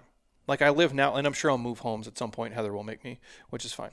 I go, but I live in the nicest place I've ever lived. I live in Scottsdale. My house is paid off. It's dope here. I drive a shit box because I choose to. I'm like because I already have enough. Like I've already won. Because I, I grew up with nothing and all this stuff. So now I look at it like, yeah, as a kid it sucked. This kid had a nice car. He had fresh clothes. They took vacations. We didn't do any of that shit. But now I'm like, well, fuck, dude. I'm winning forever Yeah, because I already ate the shit. The worst thing I think would have been if I grew up rich as fuck, and then I got out and I had to get a real job, and I don't make the same money mom and dad made. It's a different struggle, and I'd rather have this one because I ate all the shit early, and now it's like, well, fuck, anything is better than the shit I used to have. No, it, it, it is a gift. Like it sucks growing up, It blows. um, but now it's like people that are native to this area. There's no way they can appreciate it as much as we do. There's no way. It's just impossible because uh, I mean, I, I- we, we we had a before we uh, bought a home in Palm Springs area. I don't want to tell exactly where we are because Yeah. I, still, used, I still get people like who want to meet, and I'm like, this is probably one of those motherfuckers that wants to kill me. I know Yeah. there's at least ten of these people that. That's why I don't do events anymore because they had found out that, that I, I you know I whatever I slayed them with a fucking clapback uh, on on some sort of outlet. Because again, I am. That's the thing. Like, I never fuck with people, Jeremy. I never do. Why do people fuck with me? And by the way, you won't fuck with me in person because I, I am not like I'm not the type I'm not the type of cat you would fuck with because I'm willing to die for certain things. but the internet makes it seem like people aren't real. So people, it's a, True. It's a free place to like do what people But when do. you get bullied, you become a bully. for sure. and um, it's it's just sad. And um, I'm sure there, I'm, I know there are people that want to kill me, um, and I, I guess I, I, but also, if I did clap back, you deserved it because I would never, I've, I've never gone to someone's page or I, I've said I'll talk shit. I love to talk a little shit behind closed doors with my private personal groups. I love it. Just let out a little bit of because I'm not perfect. I'm not a perfect person For sure. And some people just they rub me the wrong way. But to go publicly, um, and I, I, I don't have the time. I don't have the time to do it. Um, but I would never go and publicly slander someone on their page or anything else like that. So I don't understand why I deserved it. But um, sometimes people just hate the way you look or talk or speak. But Um, real fitness people never do that to fitness people. So meaning like I would never first of all I never do it. I don't watch fitness. I don't give a shit. But I understand how hard it is for everybody on every journey, whether it's fitness or finance or relationships or whatever. So for me to like visit somebody's stuff and be like, "Hey man, you look like shit." I would never do it because I've trained for so long and I know how hard it is to be in any kind of fucking shape. and you don't even know what part. Where are they in that process? No, what they've had to deal with, injuries, genetics, you name 100%. it, mental stuff. So that's when I look, I'm like, your life is so sad, bro. And I feel part of me, like as the mature me, feels bad for him. I'm like, I feel really bad for you, so it's cool. And then there's like 18 year old me who just wants to fucking cook him Yeah, that's right the on thing. the It's- spot. That's the thing. It's like that's part of why I'm here is because I fight. You know, and, and I'm easily triggered, and, and and you know, when you grow up with an alcoholic too, uh, it's part of what I was told in my first therapy session, is uh, you're conditioned to expect the worst because you have to because your home life is unstable, man. Like you don't like you don't know what's going to happen at any given moment. Like, are the police coming tonight? Is she going to mix it with pills? is this going to be the fight between my mom and my dad? Where I mean, I, I remember one. I'm this is this is our dude. This is our annual summer picnic at our house, and my dad uh, punched my mom, and three men, three grown men, had to hold him back. He's foaming at the mouth. She got hammered that day, and she, she knew when they get hammered, they know what buttons to push. For sure. that's what an alcoholic does. They know exactly what buttons to push, and I knew that I had to get out of my home because um, I had a lot of run-ins with the police. okay, um, and the last one I had was because the the next man my mom was with after she divorced my father was of course an abuser, and she asked me to come by the house to pick something up, and she did it. She did. She was drunk, and she did it knowing that she had a black eye. And what do you think I'm going to do? And but I'm, I'm this I'm 22, 23. So now I'm at an age where like anything I do, I will if I kill this guy, I'll be I'll be in jail for life. But I answered the door and I saw a black guy and I'm triggered, man. And he's in the house. So I approach this guy, approach is the wrong word. I'm in his face quick and I'm spitting in his face. And I, I'm smart enough to know that I'm gonna, I'm gonna, I want him to hit me first so it can be a self defense murder. yeah. And of course he didn't because he hit a woman. He is the definition of a coward. Um, but he called the police and said I threatened his life. So the that situation was was one of those things where I have to like completely. I not only like my family's blown up. I've got no family at this point. Um, but if I don't leave, now I'm now now like she's threatening my my potential to have another life because I'm getting sucked into that. You know what I mean? Like I could have if, if I did something to him, man, I I could have been put away for life. The And I- trajectory of your life changes. because of her choices. And but that's my mom. I mean, that's my my job is to defend. So it's just one of those things, it's, and it's so sad. And, and I I, I don't want to go back home. I, I have friends who say, you know, like I just love going back home. Well, congratulations. The two worst days of my my year, every year, are Mother's Day and Father's Day, because I don't have conversations with them That's crazy at too. all. And um, so, you know, and uh, it's just, dude, it's just crazy. And but you know, when you have an opportunity, like a lot of people have, to finally like, because a lot of things were put on pause, and you have a time to kind of like, confront inner demons. And it got to the point with me where, um, you know, your your hair is starting to thin.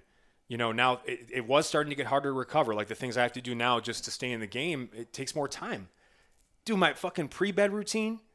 do you remember the times you could just you could fall asleep and go to bed as a kid? Yeah. Now I got to take my contacts out. I have to fucking brush and floss and then clean my Invisalign. By the way, you want my number one fat loss tip? Get Invisalign because you all all you can do with Invisalign, you got to keep it in 20 hours a day, and you can't. All you can do is drink water Jesus. or uh, white Powerade Zero. It's built. It's built-in little uh, fasting system. I treated myself and I took them out for this because I had a cold brew coffee. But Um, I'm so the good news is as I, as I've gotten older, I've become so lazy that the thought of having to because if you do eat, you have to brush and floss again. I'm so lazy. I'm lazier than I am fat. Thank God, because uh, you know, it just now my eating window is like it is small, and I'm on what looks to be a 15 year uh, treatment. Jesus Christ, that's fucking crazy. I mean, it, it's been it's been crazy, but um, it got to the point where it's like, okay, um, I hate myself. When I started to look in the mirror, I started to see my father because we're also I'm starting to look like him, and um, and and he's always been my my biggest enemy, but also was my hero because what he accomplished. I mean, I'll ne- I'll never know that struggle. No, it's like it's an impossible thing. Like when I meet people, like I have a, a doctor here I go to, he's uh he's Indian, and I'm like, but he's not from America.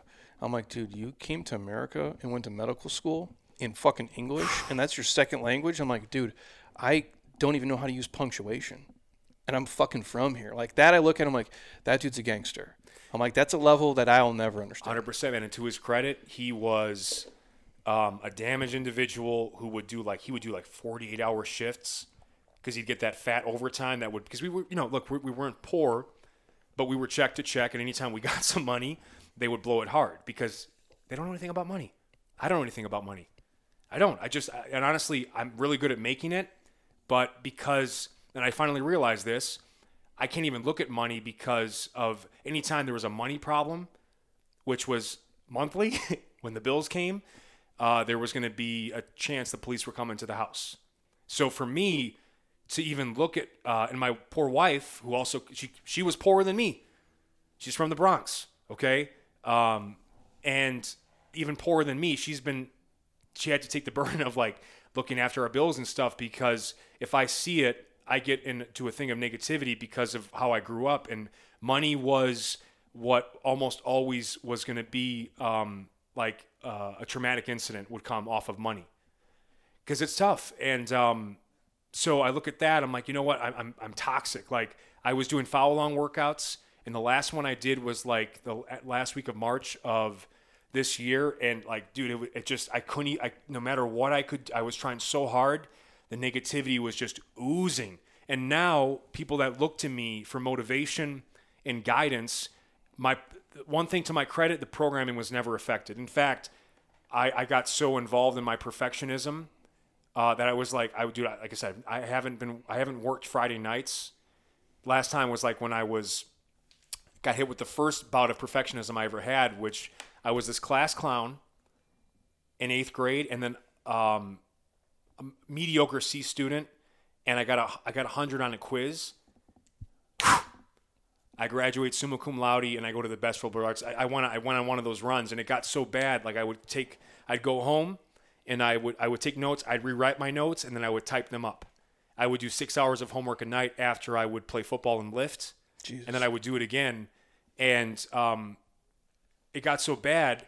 A teacher offered me extra help to come in like on a weekend for something because I, I would, dude, I was the best student in the class and I would I would be the first one. I'd be in the front row with extra help because it was it was this is an edge I can get. I can get, literally talk to the teacher. Uh, that's how sick it got, and he he made me take. There's supposed to be a test in a week, but he he made me take the test early to prove to me that I I already knew this stuff. I didn't have to do because he recognized the sickness. Um, and I got A minus on the test. Didn't even study. I got A minus on the test. Um, now I could have studied uh, an extra 150 hours and got an, an A plus maybe if I, I mean, I didn't know I was taking a test that day. You know what I'm saying? Yeah. Um, and Uncle Baby likes to come prepared. Uncle Baby Biscuits, he comes prepared. I mean, it's it's it's part of what I do. You know what I'm talking about? Yeah. You get an opportunity, you seize it. That's one thing about you. Uh, going back to you, Jeremy. Um, sorry, you, Hannah, and Alexia. Um, you know, like, and, and what's been so great. Um, I say the most talented DVD cast. I was the lead on that project, and the three quote unquote background talent have just passed me on by, and it's it brings me joy because I know talent and I recognize just early like people even how do you remember how we met? Because I can tell you. Yeah, no, I do. I got to take a piss. Is that cool? Yeah. You want to tell it right do you, now? Do you need help? I mean, I should be okay. You want to tell a story? it, might it might be do- helpful. For, you probably do- you probably should hear. do this. Give these guys. We're not. I'm not going to stop the recording. Someone's going to come in here too. Okay, I'm going to take a piss. Tell. Give them uh, the beginners.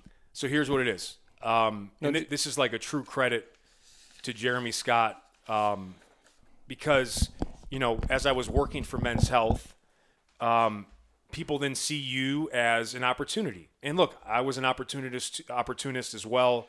Coming up, I you know identified people I needed to connect with or network with that could open up doors, or people I admired and wanted to work with to kind of access their platform. Whatever. It's it's, it's networking. It's what you do. But I would get people that would just I'll never forget this. I was in a gym. I had posted, and this was I don't do this anymore, but that I was gonna I was in the Hollywood area and I was going to this particular like crunch gym, and this guy he, he comes up to me in the middle of a set, which by the way, the fastest way to never get an opportunity for me as a trainer or fitness professional is to have the audacity to interrupt me mid set. I am like a dog with a bone. You don't, eh, or, or like, you know, just you don't, you don't mess with me in the middle of a workout. This guy had the audacity. I don't know who he is. I don't know anything about him. And he comes up to me in the middle of a set, interrupts me, and says, he says his name, and he says, um, "I want to work. I want to work with Men's Health." And I'm like, wow, this is the exact opposite way of doing this.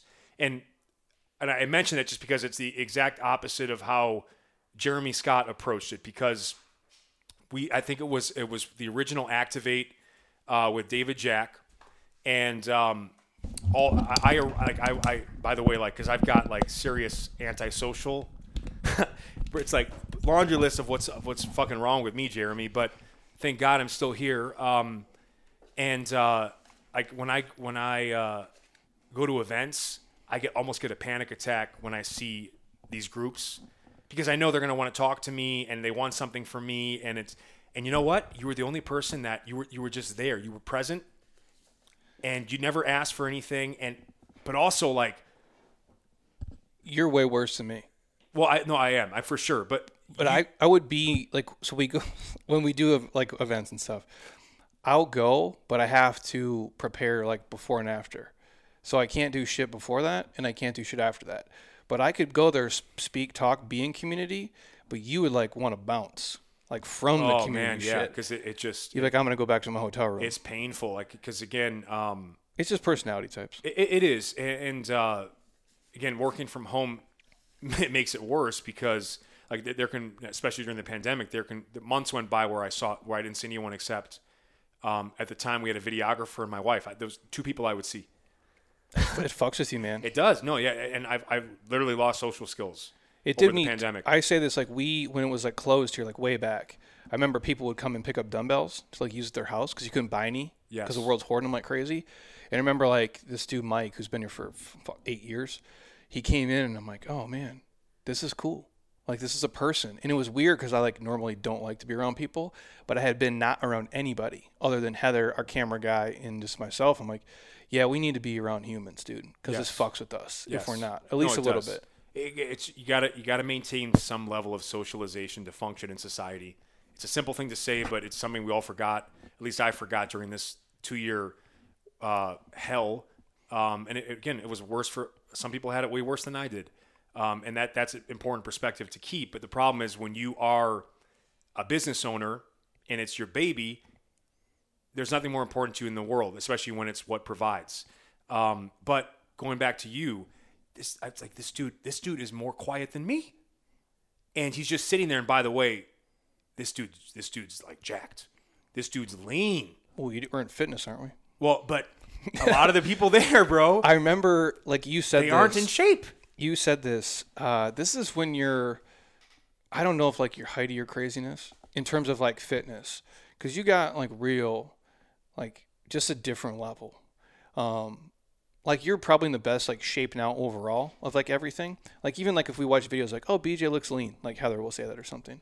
Like when you're posting stuff normally. Whenever I post, Yeah, like when, when it's like you'd be like in your garage, maybe in like the old spot, and you're like boxing and doing shit, and you're just moving. And like, oh yeah, he like looks super lean, but your hamstring's still disgusting, whatever. But I remember when you showed up to the set of Metashred Extreme, and I'm like, yeah, dude, he's like super fit. Because I'm like, you're jacked and also like lean though. but like muscular as fuck. But you're like doing, you're working out like twice a day, basically every day. This neurotic thing, and you were starting to get into that when you talked at Activate. You had like one of the, and I have the same tank tops, the uh, Roots of Fighting. Oh yeah. They That- feel by like- the way, that's the only that's the only apparel I wear besides my own stuff because It fits good too. our fits are better, but you got I mean you got to love the legends. You know what I mean? Because I love like the legends. I like the Cassius, the Mike Tysons. so you're yep. you're wearing that and you're like jacked, whatever, and you're talking to these guys, and you're like, you know, some of you guys, I- I don't know how I'm gonna paraphrase, but it's like some of you guys look like you don't even work out, and like you guys, some of you guys should be working out twice a day, and you're like saying it, you're saying it to these fitness people, and I'm sitting here like. Well, he ain't wrong. I'm like, but man, this dude don't give a fuck. Well, no, because here's the thing. Like, if you want to be good at your craft, you have to put in the time, the reps, and the hours. Like, part of what a realization to me, social media like made me bad at what I did because I was so worried about getting the next uh, workout up to validate my identity as this like fitness guy um, that I wasn't working on improving my craft, and my shit got stale. And there are also some things that I, I didn't I overlooked because they weren't sexy and they wouldn't do well, like breathing mobility, stability. Um, I had no rhythm or coordination. Um, I spent the last three years learning how to box, and the last year has been in particularly like a breakthrough because I taught, I not only taught myself how to do it, but I, I, I started teaching other people.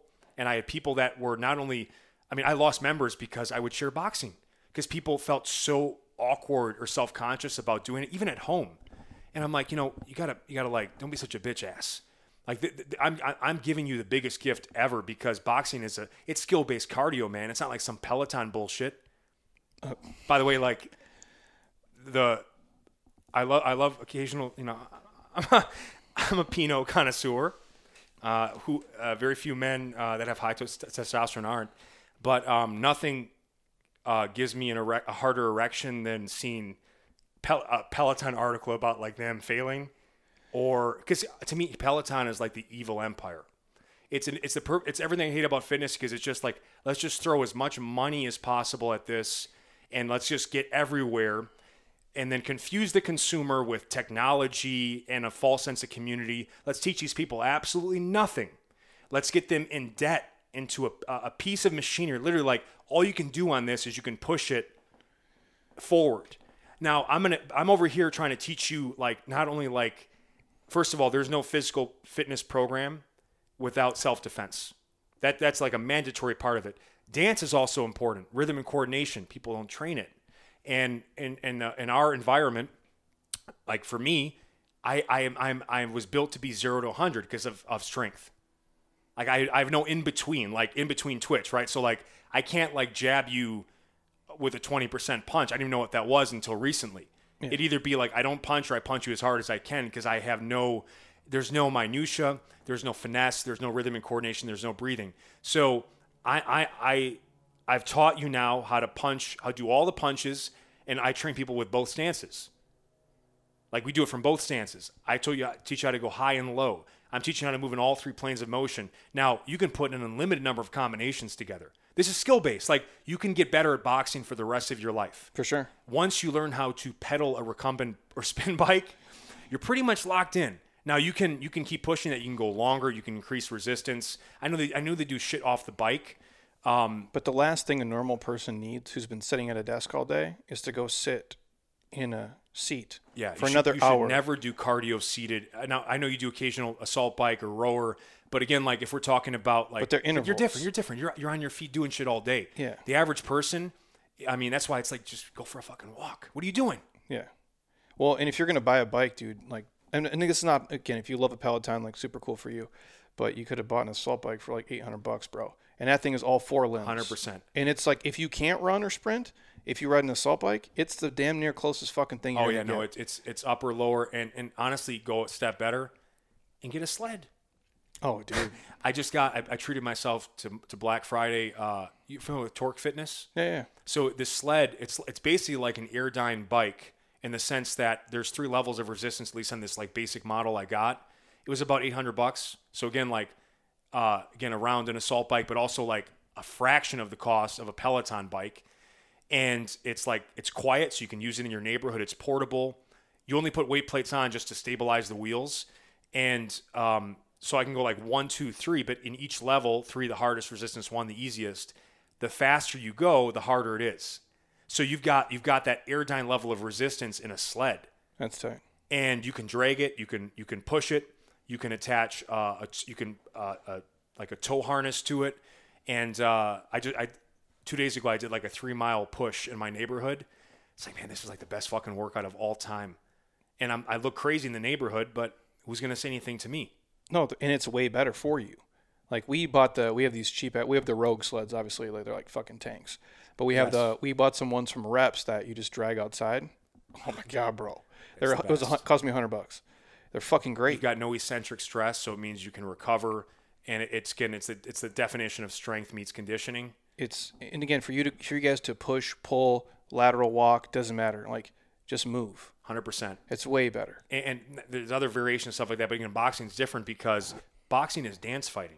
That's why I call it sweet science, man. Like so, eh, but no one is willing to just be be bad at it because you got to be bad at it early on. It's weird though because, and I'm not trying. This is not a knock on anybody. If you guys are, you know what movements you're efficient at, but I'm not going to sit here and lie to you and be like, I'm great at every fitness movement. I'm not. I don't fucking do snatches. I don't do fucking power cleans. Uh, I'm never going to be great at those things. I just I'm not going to put the time into it. I don't need to. And a normal person, like "Oh, I don't want to be bad at boxing. You're bad at almost everything else. Yeah. No offense.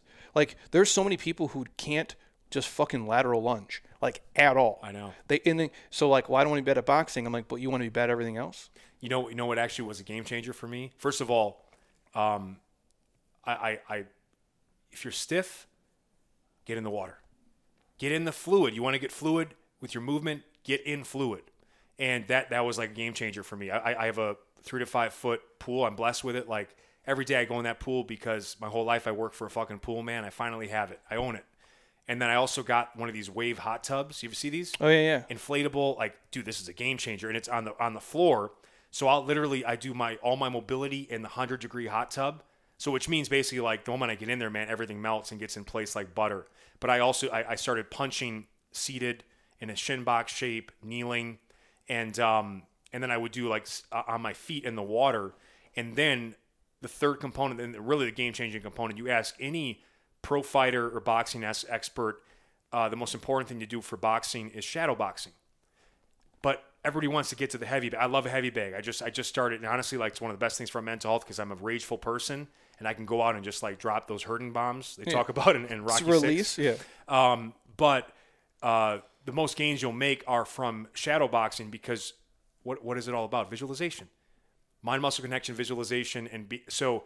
But the problem is it's like really awkward to do it in front of a mirror. So I do it outside the sun behind me. I actually do I do shadow boxing. So I'm not distracted by like myself or looking strange. All I see is my silhouette, bro.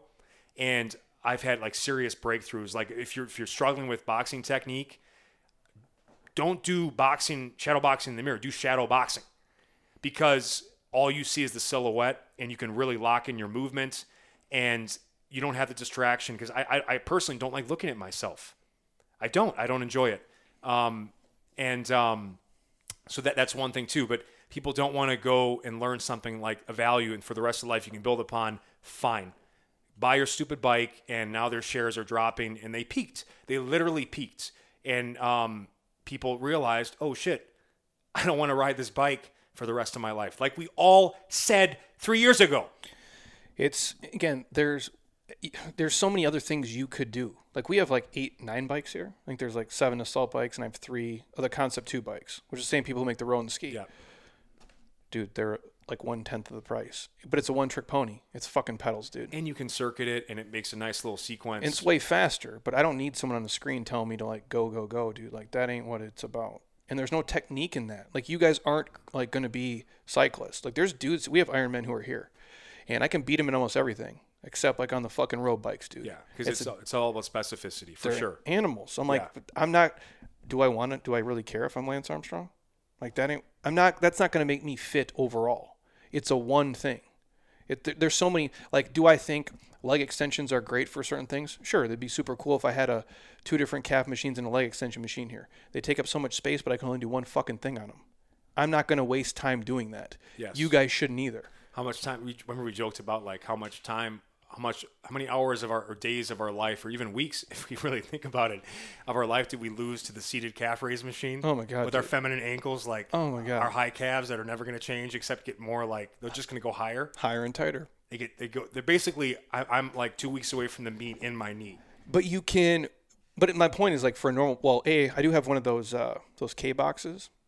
Th- th- those are cool. It's just like God. It's just time consuming to set up a expen- transition. expensive as and they're fuck, too. expensive as fuck. Uh, but I'm like, we need to just burn some money, so I got one. They're su- they're fun. Uh, are. I do like them for certain things. A, you have to be super skilled because I put my wife on it, and no, wasn't Yeah. happening. The pulley, the, the pulley is much better. You have the pulley or the box. Uh, we have all the shit, Okay, yeah, the pulley is much easier to use in transition. and you but you have to go like in rhythm to understand Oh, yeah, it. Most sure. most people can't. But the point I was trying to make was like that you can do calf stuff like obviously on there, but for a normal person, you're wasting time on these little things. Yeah. Like if you're a dude sitting there doing like you know wrist curls to build their forearms, you might as well just do some farmers walks, bro. Like a lot of people, again, I've used this or term hang before. from a bar. Yes, because they, they step over dimes to pick up pennies. Well, I need to be doing this. I'm like, no, there's like like five or six movements you need to do. That's pretty much it for the normal person. And just wash, rinse, repeat that shit all the time. Is it sexy? Is it fun? No. We we chop it and serve it on Instagram and in the programs to make it fun. But if you watch your stuff from you, you might go deeper on some things than I do, or just different. Like I'm not teaching get ups. You know, that, that's the other thing. I It's have, hard- people it's tell hard me, to do, dude. people that were like members for 10 years that quit. And I'm like, go fuck yourself because I'm literally teaching you this. If there's one, you talked about FMS. Why are we wasting our time with six tests when we can just do one? Can you lay on your back and stand up? Now, can you do it holding uh, a cup of water or a shoe? Most people can't, by the way, and, and, and, No. look stable. But they and they jump to the kettlebell or dumbbell first. But um, you know, like I mean, I, I can do. I, I can tell you basically any physical uh, weakness uh, will be. It's a, the get up is the ultimate lie detector test, and it works your whole body. One part of me dies every time I post it because someone asks, "What does this work?" Everything. I'm like, man, you are. I, I want to hurt you. it's hard because you're trying to give them what they need and also give them what they want at the same time but it's tough because it is that is complex Yeah, no, no one uh, that, that stuff tanks. And by the way, there's there's so many. I, I I created different variations, unique variations, like doing it from a shin box, doing it from a sit up. Um, I mean, there, there- I, I created these. I, I made a one hour get up workout in waves. The most one of the most genius workouts I've ever made. It was the workout of the year in 2020. A lot of people recognized the genius, but most most did not. And um, but again, that's the thing. It's like when you're a master of your craft, which is why I go back to you here. I first of all, you never asked me for anything. That's rare. People I- are always trying to fucking ask uh, and Yeah. get put on. i don't do that Um, you made yourself available and you stood out by living it because I live it. I'm not looking to put on someone who's a casual fan of this. I live. I, I, you, we both died for this. I've given up my whole life for it. it it's in some ways uh, been my saving grace. In other ways, it's cost me everything. But um, so I, I take it very seriously, and you know, um, like I'm a perfectionist with it, and and if I'm going to share something, I'm gonna I'm I always do. It's always the best it can be at the time. But you didn't ask for anything. You looked the part, and then when I came in your, your facility and I saw like how much you cared about your people and the fact you actually had worked with people. I've worked with people in the past. you have to I did To be good. exactly, and I worked with hundreds. I had hundreds of people coming through my gym, and it's where I learned how to do what I do today, online and scalable because of all the different people. So that's critical. But obviously, that's not that's not required anymore to be good at this or to get a platform of following. Um, and then when I saw you hit the wall on day one of the DVD oh bro and fight through it and come on the other side of it, I know it changed you because I've been through it. And and again, it's just it's it's like the in 300 when they're like 10 and they go into the woods and face the wolf in the cave, yes and you come out you come outside of that, you're different. You're a different person. well you don't realize everybody's like at that level we're all fit like we're all fit we can all do certain things but there's levels to that and how do i describe this it's like there's we look at strength and we look at fitness as like this one singular thing sometimes and i always use a story where uh, silent mike and i are at reebok and uh, we're there in the in and we were we're deadlifting and then like doing pull-ups just back and forth and on pull-ups like I'm in a different. I'm just that's my Yeah, net. you go all day on those. Genetically, I can just do that for whatever reason. Who knows? Age range training, things I did as a kid, whatever the fuck. But we can do that. Deadlifting, Mike and I are not the same. Now I'm pretty fucking strong. And so I remember pulling, it was like five, whatever, maybe 505 or 515, whatever the breakdown is with the plates. And we're just doing doubles. And that's where it capped out. It started at 405 and we went the way up. And then he's like, okay, what's next? And I'm like, well, that's it, bro. I'm like, that's all I got. Like for me, that was it. Because if anything heavier, I can maybe do one and then things are going to start to Yeah, come. now, you're, now you're putting your career on the line. Yeah. yeah. And then fast forward to the next day, they're like, let's see who can do the most air squats in a minute. It's like a whole team challenge. And Mike looks at me, he's like, what the fuck is an air squat? He's like, I can't because he can't. He's not used to that. Like Yeah. back then, that's the training. And so I'm like, okay, well, I'm good at this, and, and he's he's better at that. But there's a middle ground. And then I go to the sediments health, and I'm like, I'm fit. Like I'm naturally athletic. I can do all these things. I'm fucking strong. You know. But I'm like, oh, but I'm not strong like this. Like not at this level right now. And so after that, and I've told the story here before, I did split squats every fucking day for a whole goddamn year. Every single fucking day. One, uh, painful. I would not recommend you guys doing that. And it's not the same reps and schemes and loads. Like I'm, there's a base built for that. But that changed a how my legs looked forever.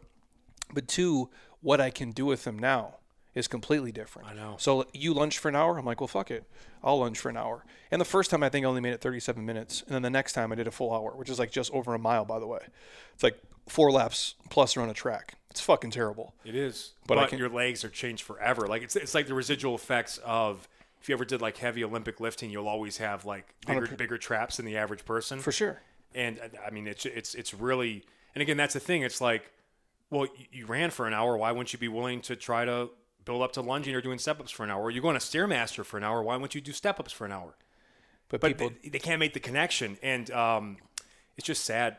you know, it, like, it showed me like, hey, there's holes in my game if I want. And again, I obviously care about the craft of it, so I want to keep doing it. And you look at that, like all of us are the same way though. Like you, me, I don't use Alexia and Hannah all the time as examples because we're all we share these, you know, stories together. They've all coached people in person. Like I knew Lex before she had Instagram. I would send her clients of mine to her when she was training them. And then that becomes a thing. And then we've all trained. We've all went through this stuff. We all live it 24/7. And it's a rare thing though. It really is. That's why all four of us can talk the same way and it feels normal. But there's not that many people that I can do that to. I don't have this talk with normal friends of mine. no, They know I'm fucking crazy. They listen to the podcast and they've lived with me for 20 fucking years and like, yeah, there's something wrong with him, bro.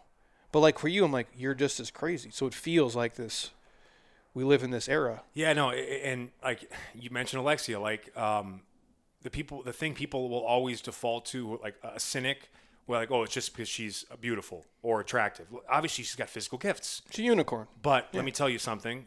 I went to when I first met her and and all like it was like a group of people for that Reebok summit. They had that next face of Reebok. Uh, Hannah, Alexia. yeah, I, the only people I saw in the room were Hannah and Alexia, and especially when they spoke. But then, um, but then I'm like, okay, because I, was I was in charge of Men's Health's Instagram, and uh, which I built to a million people, by the way, from scratch. Yeah. they were fucking posting picture like artistic pictures of hammers. Basically, this shit they post now. Yeah, it's probably. fucking bad. Um, or or they just have who, who is now the guy who followed me is, was a sports reporter who just he plugged in without any sort of he never trained anyone in his life, never will.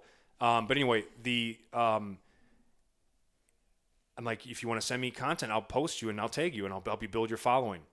Not only was she the first person to send me stuff, she sent me legit 20 videos.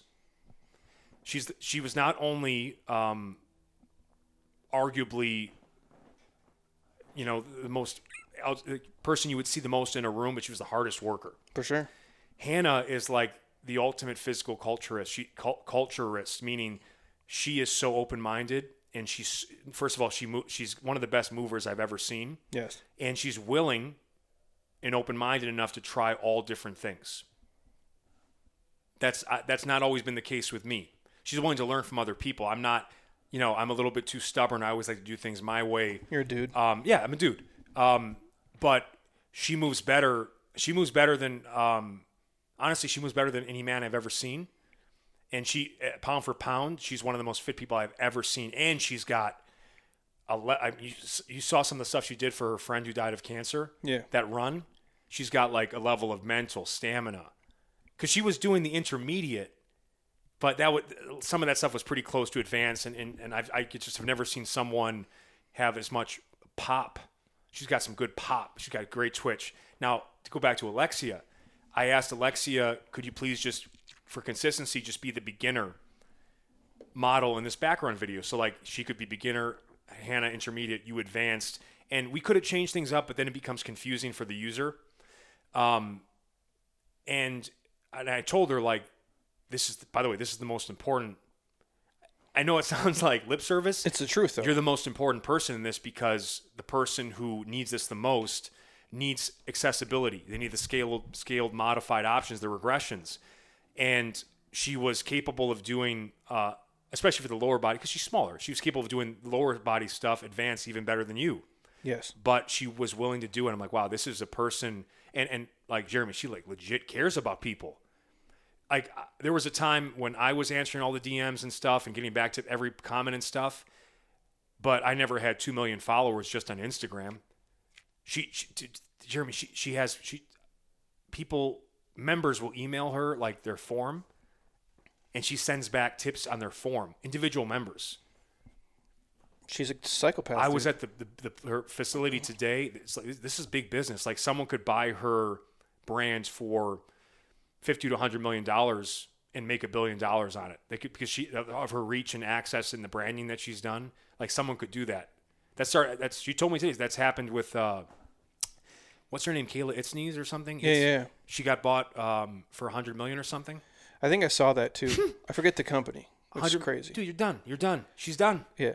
Pack it in. Pack it in. Um, I'd but be Ron Swanson in the fucking woods in a heartbeat, dude. yes, For same 100 mil? dude. I, Like the de- the desert in particular. I love you guys, but 100 million comes my way, oh bro. man, yeah, it's time. It's time to just start living the good life, which is just Still podcast. Friends. Still podcast. sure, yeah, friends, family, and then share at a distance. Yeah. you know what I'm saying? Yeah. Like on your own time, and that that's where the joy. That's when it's just joy of creating, not like a deadline. I don't have to get this because, but you have to right now. You have to get an episode out every week. You have to do that, but it would be great at some point to just say, "I'm just going to podcast when I have something special to say."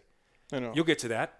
Um, but because the thing is, you love it. But when I saw like all the transformations on your wall and how much you cared about people, it reminded me of who I used to be when I trained people. And the problem is now I've gotten to a point where, and I'm trying to change it. I hate people so much because they've been so mean, and because I've been so uh, conditioned to focus on negative reinforcement. Besides all the positive feedback I continue to get, um, all I see is the negativity in people. that's and- like that's like the internet world. It is. It and, I, and that's what I was talking to Monica the other day. I'm like, do you imagine if I just like said fuck it during like COVID? Because it was frustrating to try to. We'll wrap this up in a little bit. We're gonna be late for dinner. what time is it? It's four fifty Ooh, we Uncle Baby getting to porterhouse tonight. or three hours in. Um, but uh, I would talk to her. I'm like, because during COVID it was tough. Like, you, there's just certain things you had to deal with, with like all the the mandates and rules and regulations and people's feelings and thoughts and like everyone's so fucking like polarizing.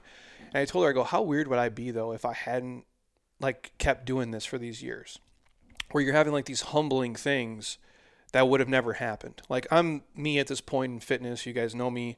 Like I make money. I have this. Just my life is way different than when I was 20 fucking four when I started. It just is. I've kept the same basically lifestyle. I haven't really changed it, which most people don't. But during that time, I'm meeting these guys because the gym is closed, so I can't come to the gym. Right? I'm meeting these guys at a park at fucking five o'clock in the morning on like a Wednesday, a group of like 10 people, and I'm doing the workout with them, going home and showering, and then coming sitting here for 12 hours a day to work or like now when you're building it back and like people are coming back to the gym when we're still wearing masks and all this crazy shit and I have like two people in a fucking group that I used to that I used to have 30 at and I'm still like the internet is still making 50 times what the fucking gym can make but I'm sitting here with two people cuz they need it and like for me to not maybe become this fuck face, which younger in my life, you know, you get some juice, you kind of become this asshole person. That's why I try not to bag on athletes because like I couldn't imagine being Jordan, bro, and how you can like even be a normal human and not have an ego that like crushes everybody. But it does humble you. And now being here, seeing it, like, you know, pandemic, whatever it be, people are so thankful. They work out here at 6 a.m. Thanks, Jeremy. Thank you, thank you, thank you. And like they're they come in here, do these terrible fucking workouts. they're awful, and they pay us and then thank us for it. Which were it's a two way street, right? Where the internet's kind of like a one way. And I do get a lot of positive messages. This is not a knock on anybody. I go, but it's not the same. You're giving, giving, giving. And even though like you might, people are watching and they're commenting, they're just not saying it to you. So you don't see it. But then you see the negative three people and you're like, well, fuck, dude. And it kind of beats you down. And it's and it's all you can see um, if you've been conditioned to be motivated through it. For sure. Um, and like I, I told you before we started, I said it's it's cliche, but uh, just from personal experience, the last year, you know you're really in trouble when people aren't even making negative comments anymore because they've completely tuned out and you're irrelevant. And I mean, I, I never knew I would become this cautionary tale, but I have because I let my identity be entirely based on that. And then when it became a situation where I was no longer relevant, um, I'd post a video. I, I, I, I made a video for Men's Health. I told you before we started that got 48 million views on Facebook and added a million people to their Facebook page. That's so fucking crazy. I posted a video a couple uh, couple months ago uh, that got 37 likes. That's crazy. And so now I've lost all my confidence. I don't know what people want. I don't know what to make. Um, and I, I have I, I do have a shitty audience. I got to go. I mean, part of why I came out to visit you, man. I've got to completely flip the script. I got to go. I used to be a networker. I used to be someone that was willing to go outside of their comfort zone um, and learn from people and just interact with people. And the the way things ended at Men's Health made me become such a like isolationist and lone wolf. And um, it's it's helpful to have people that know what know what you do to bounce ideas off of, share struggles. But I put everything into that, and then it all went sideways or went 180 on me. And I got to the point where I woke up on April 13th, and I was just going to go to the, I was going to drive to uh, Zuma Beach, one of my favorite beaches in the world, one of those beautiful places in the world, uh, in Malibu. And then on the way back, I was just going to drive off a fucking cliff. And I made sure I had no uh, drugs in my system so that my wife could collect a fat ass million dollar insurance and then she could live her dreams and do amazing things with the money and and then also the sickness in me that was passed on to me from my parents could die with me. It's part of why I haven't had kids. I I I, I am not going to do it if I maybe I can get control of this at some point, but I don't want to pat. I want the sickness to die with me, and I ended up not because um, I was a couple weeks prior. I was alluding to I was joking about suicide with my wife to see what she would say, and she said she would kill her. Good time, bro.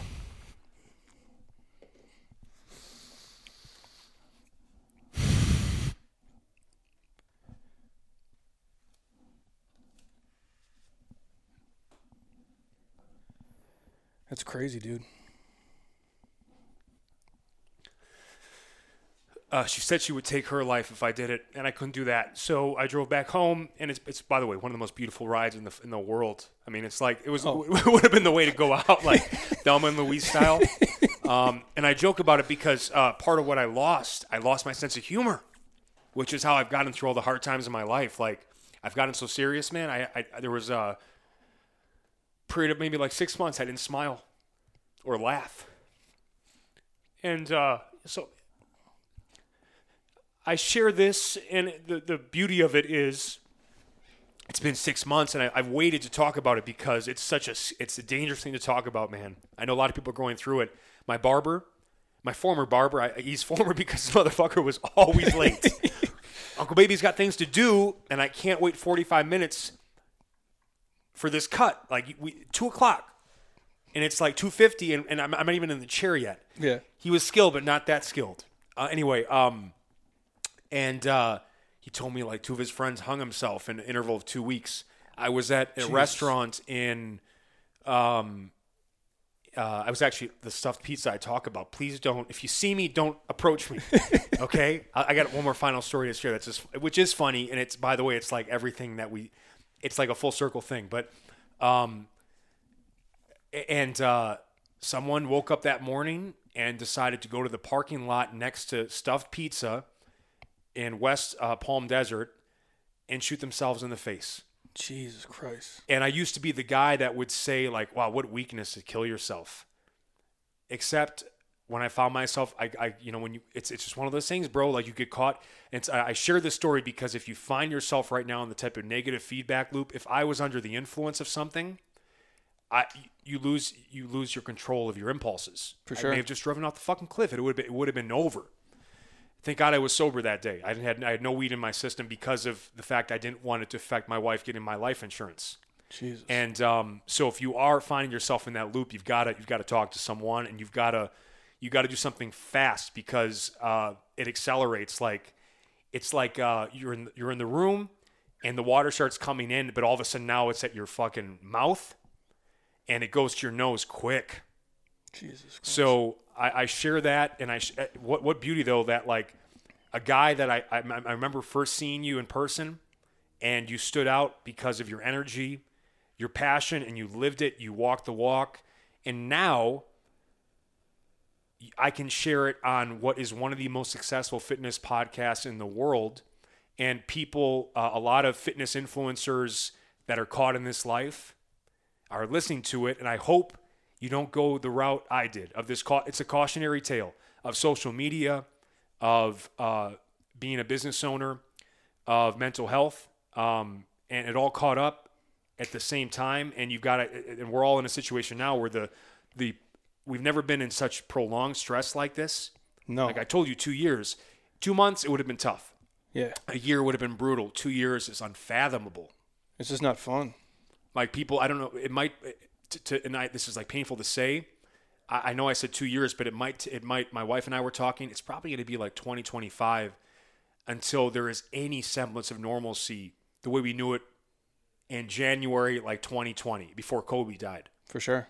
Which was like I remember that. basically everything after that date man Went to shit. wow Yeah. there's some like ser- we're on a serious like negative Trajectory. trajectory right now. So you, what you have to do is you have to, like I said, I I, I got to I got to fucking flip the script. I've got to change the game. I've got to um, not kill my ego, but I- not let my ego get in the way of me becoming the best version of myself. I didn't want to talk to people. I don't. I, I my whole life I fixed things on my own, and uh, why not talk to someone? And I don't want to take medication because I don't want to be the guy that has like you know the joke like he didn't take his meds today. Well, it's possible I'm literally going to become that guy because maybe the medication just puts me in a situation where um, things aren't so like bleak that I can I can build I can get a ball rolling in one like I can get something positive happening that isn't just my own workouts again in my life. Um, so um, and I've only had one. I've had one therapy appointment. Um, I, I scheduled another. I'm going to talk to a psychotherapist, maybe try to get a diagnosis, and and if I need medication, I, I I'd like to try all non-medicated things because again, I just hate to become like. It makes But weird. Yeah. it, it- you know, I don't know. I don't know what side effects, whatever else, but um, it's possible it might be the only path for me forward. Um, though what it also means too, it's like which is it's a death because now I know that I can't. I whoever whoever I thought I was gonna be, like this like legend in the game, it's likely I can't pursue it because the stress.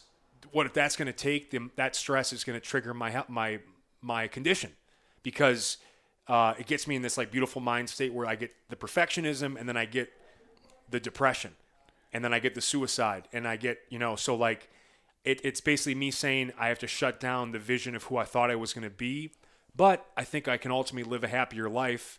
Um, and, and honestly, I never wanted to be a superstar. I, I really just wanted the money and the lifestyle. you know what I'm saying? Like, Well, yeah. and I'll finish with this story. this is like this was like this is so funny, man. I, I literally this was one of the worst days of the, the two years. I had been crying. Um, one of the things I've been working on is instead of reacting with rage, I just cry. And uh, it's it's it's like tragic to see a man my size like like I was not literally on that day. I was on the ground in my backyard, uh, convulsively crying. I got just got hit with something and I just let it out and it's better than rage because rage is a is a is a high. You get a fast release, but there's guilt because typically you end up lashing out at the people you care about the most. A good cry is a lasting relief. I've got a, I've got a lot of more tears to go, um, but I just cried my eyes out. I'm wearing glasses, and I go to Whole Foods. I'm just trying to get my fucking cheat meal on, and it had been a long. I used to get recognized all the time. It, it, doesn't happen as much anymore, thank God, because I, I my worst nightmare is someone recognizing me for who they think I am because they don't know who I am. I'm, I, I'm, I, my, I'm not able to translate my gifts online. I'm just not. I don't know how to translate my personality online. I would be just as I was a much more successful gym owner because I could get people to do things in person they could never think possible because of my energy. I don't know how to translate it online. I just don't. I just can't do it, Jeremy. I don't. I, I maybe I'll figure it out at some point, but honestly, I don't in, even sp- want in to. spurts. Yeah, because it's in a lot. spurts. That's why, like, I'm going to write this fucking book. It's going to be the most epic fitness book of all time in my mind. Uh, it's going to give everything I have. If it doesn't do well, at least I gave. I, I got it all out, and uh, and maybe that's where I have to. I have to be more of a like a project guy because it allows me to step away. Because what, what what we need, we need sabbatical. For You gotta- sure. You got to be able to step away and, and, and, and regroup and recharge and experience life. And those experiences are what unlocks the next step. Learn new skills. But but people expect you to like become an, an R&B singer overnight. By the way, I've gotten a lot better. True. And maybe in 10 years, I can really, because I, I, I sing daily. Maybe in 10 years, I'll become, um, but I don't care. It's for me because the joy and anxiety. But of course, I, I see this guy and I and he looks at me and I'm like, this this guy recognizes me. He comes up to me and I, I still have like the swollen face from all the crying earlier in the day. Yeah. It was the day, by the way, I decided, okay, I, I, I called and I scheduled, I got to get help because I just, uh, it's just, I can't get out of this. I need help. Um, and he goes, you're that, uh, it's always the worst too, that they don't really know you. They're like, you're that, uh, B, he's like a casual guy who's never spent money, by the way. For sure. By the way, just so you know, like if you're listening and you're a fan of someone and you go up to them and you've never like bought one of their products or their album or like supported their content, you're not a fan. No. So don't pretend like you are. Casual. That, that's one thing that's happening now too is people aren't supporting the tr- the real ones. They're not supporting the real creators, and these creators will eventually crack or go away, and then they're going to be left with just trash. So you got to support quality creators, identify them, support them because they need it. Amen. They're they're just like you and I. They have they, they need they need they don't need uh, nonstop validation, but they they need support too. They need they need some fuel. Um, and he goes, yeah, you know, I was doing your uh, I was basically doing your home workouts and who and, and this other who do you think he said? I don't know. Athlean-X. Oh no shit. Now, technically, that was basically the biggest compliment I may have ever gotten from someone because he said that I'm, I was balancing between during the pandemic your stuff and the most successful fitness YouTuber, YouTuber ever. Like, where he'll, dude, he takes a shit, he'll get five million views, yeah, he crushes it. and then his poop will like pay for like his another home. Yeah, he does good. But um, my mind is so sick. I was insulted. Don't compare me to to that clown. But but but in reality, what I could do, because I'm younger, um, in my mind, I well, I, I have a different communication style, but I think I'm a more effective communicator. I watched one of his videos, and uh, what I will give, I've never seen someone work harder. Like how many videos are you going to put out? Bro. And he's willing to talk about the things that I just can't. I don't want to talk about, uh, you know, uh, five uh, form fixes for the push up, or uh, like you know, he's willing to do. He goes hard, dude. He yeah. does. He does go hard, and I'll give him that. Um, but if I was smart, if I was a smart businessman, I would basically look at all the Athlean-X videos, and I would I would start one by one remaking them, changing the headlines slightly, um, mimicking the thumbnails he does. Pay attention to the presentation style, the angles of the camera. Like I, I could literally try to replicate it, but never. It would never. First of all, it would never be what he's doing No. be- because he was there early in 2007 or 6 and then I'm all about signature style. That's the whole thing. You've got that. You've got it. And I and I tell creators listening because one of the advices you give just follow successful people and do what they do. But to me, maybe I- that maybe I could end up making more money that way. But then it's like it's not it's not original work. It's not signature style. Like I want to be Michael Jackson, smooth criminal. Yeah, you got to be who you are. I want to, you know what I'm saying? But like, there's there, it's a do, way of doing things no one else can do, even if there's a ceiling to it. It's authentic, and it's insp- uh, to me that's the only inspirational work out there. Um, is when it's like someone literally from scratch, and, and it's got it's not. Some could say this is bad, but I try not to look at other people's stuff as I'm writing this book. I don't want to be influenced because what happens when you listen, you, you, you take it in, you absorb it. If you're, I'm a sponge. So if I watch too much of someone's videos, I'm going to start taking their work. This is like ask backwards advice in some ways, but it's also like the only way we can ever retain authenticity. Um, I listen to your stuff. I don't really watch much fitness content. I'm like, I watch, uh, here's the final tip I'll give the best boxing and sports documentaries on YouTube. Uh, Joseph Vincent. I watch that. It's like pure fire. I, at least 20 to 30 minutes. Sometimes they're an hour long. It's just they, they profile uh, an athlete or a fighter. And uh, I just get like, because that's one thing too. People need to start scheduling motivational content for themselves to get out of this fucking black hole. 100%.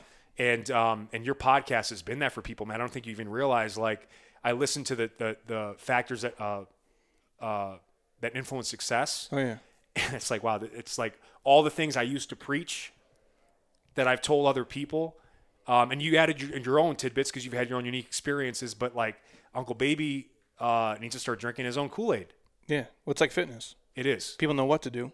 In theory, it's easy. hundred percent, The application. hundred percent. But and, and then, but I keep running into this guy. By the way, I, if he listens to the podcast, he's going to be so devastated because it's like a couple of times I saw him and I, I just went the other way, and or, or I came back later. Yeah. Because um, I just I feel weird about that, but um, it's just a perfect example of you get caught into something and it's like, oh wait, I, I don't actually I don't like being identified in public. I like my anonymity. So yes, I, I it means I'm not going to be able to make as much money as I thought I was going to make because in order to do that, you often have to be super public. Yeah. But um, I have to be comfortable with maybe not doing as much work as I used to do because of how it can affect my mental health at this age, and also maybe being more of a uh, I got to change the delivery style of my content, uh, and maybe I just can't do it daily. But then, what am I going to do? Because that's how everybody does it. So it's, it's just an interesting uh, time. I uh, I'm grateful that you had me on, man. I'm so happy for your success. I'm excited about this meal at Capital Grille because I haven't eaten all day like you. I know. About to call him. It'd be late as hell. Oh man, you going lobster lobster mac tonight or what? We'll figure it out. I'll um I'll put all your stuff in the show notes. We'll get you back on again because I'll come out to Palm Springs too. But this is a lot, bro. It is a lot. And uh, how long was this? This is three hours and eleven minutes right now. But you know what? Um, it's it's it's been two years I know. and a lot has happened. It's been way too long. I'll um I'll put all BJ stuff in the show notes. You guys, there's nobody better in fitness to follow, and I mean that in all sincerity. And I would not be here uh, without his influence, and I don't say that about many people uh, at all. So it's a pleasure. I do. I thank God. Honestly, I thank God that I can take. Uh, it means a lot that you say that because I have, selfishly, I've taken uh, joy in seeing your success. Um, and, and, and honestly, it's been it's been uh, some of the only positivity I could pull on over the last couple of years, and I thank you for it. Hey man, I wouldn't be here if it wasn't for you, brother. Keep going, I man. appreciate it. Thank you guys as always. Uh, drop a five star on Apple. Follow BJ. I'll put all the stuff in the show notes. Until next time, eat well, train hard, be nice to people, and please, you guys, keep doing shit you love with people you enjoy because your life is too short not to. I'll talk to you soon. Peace.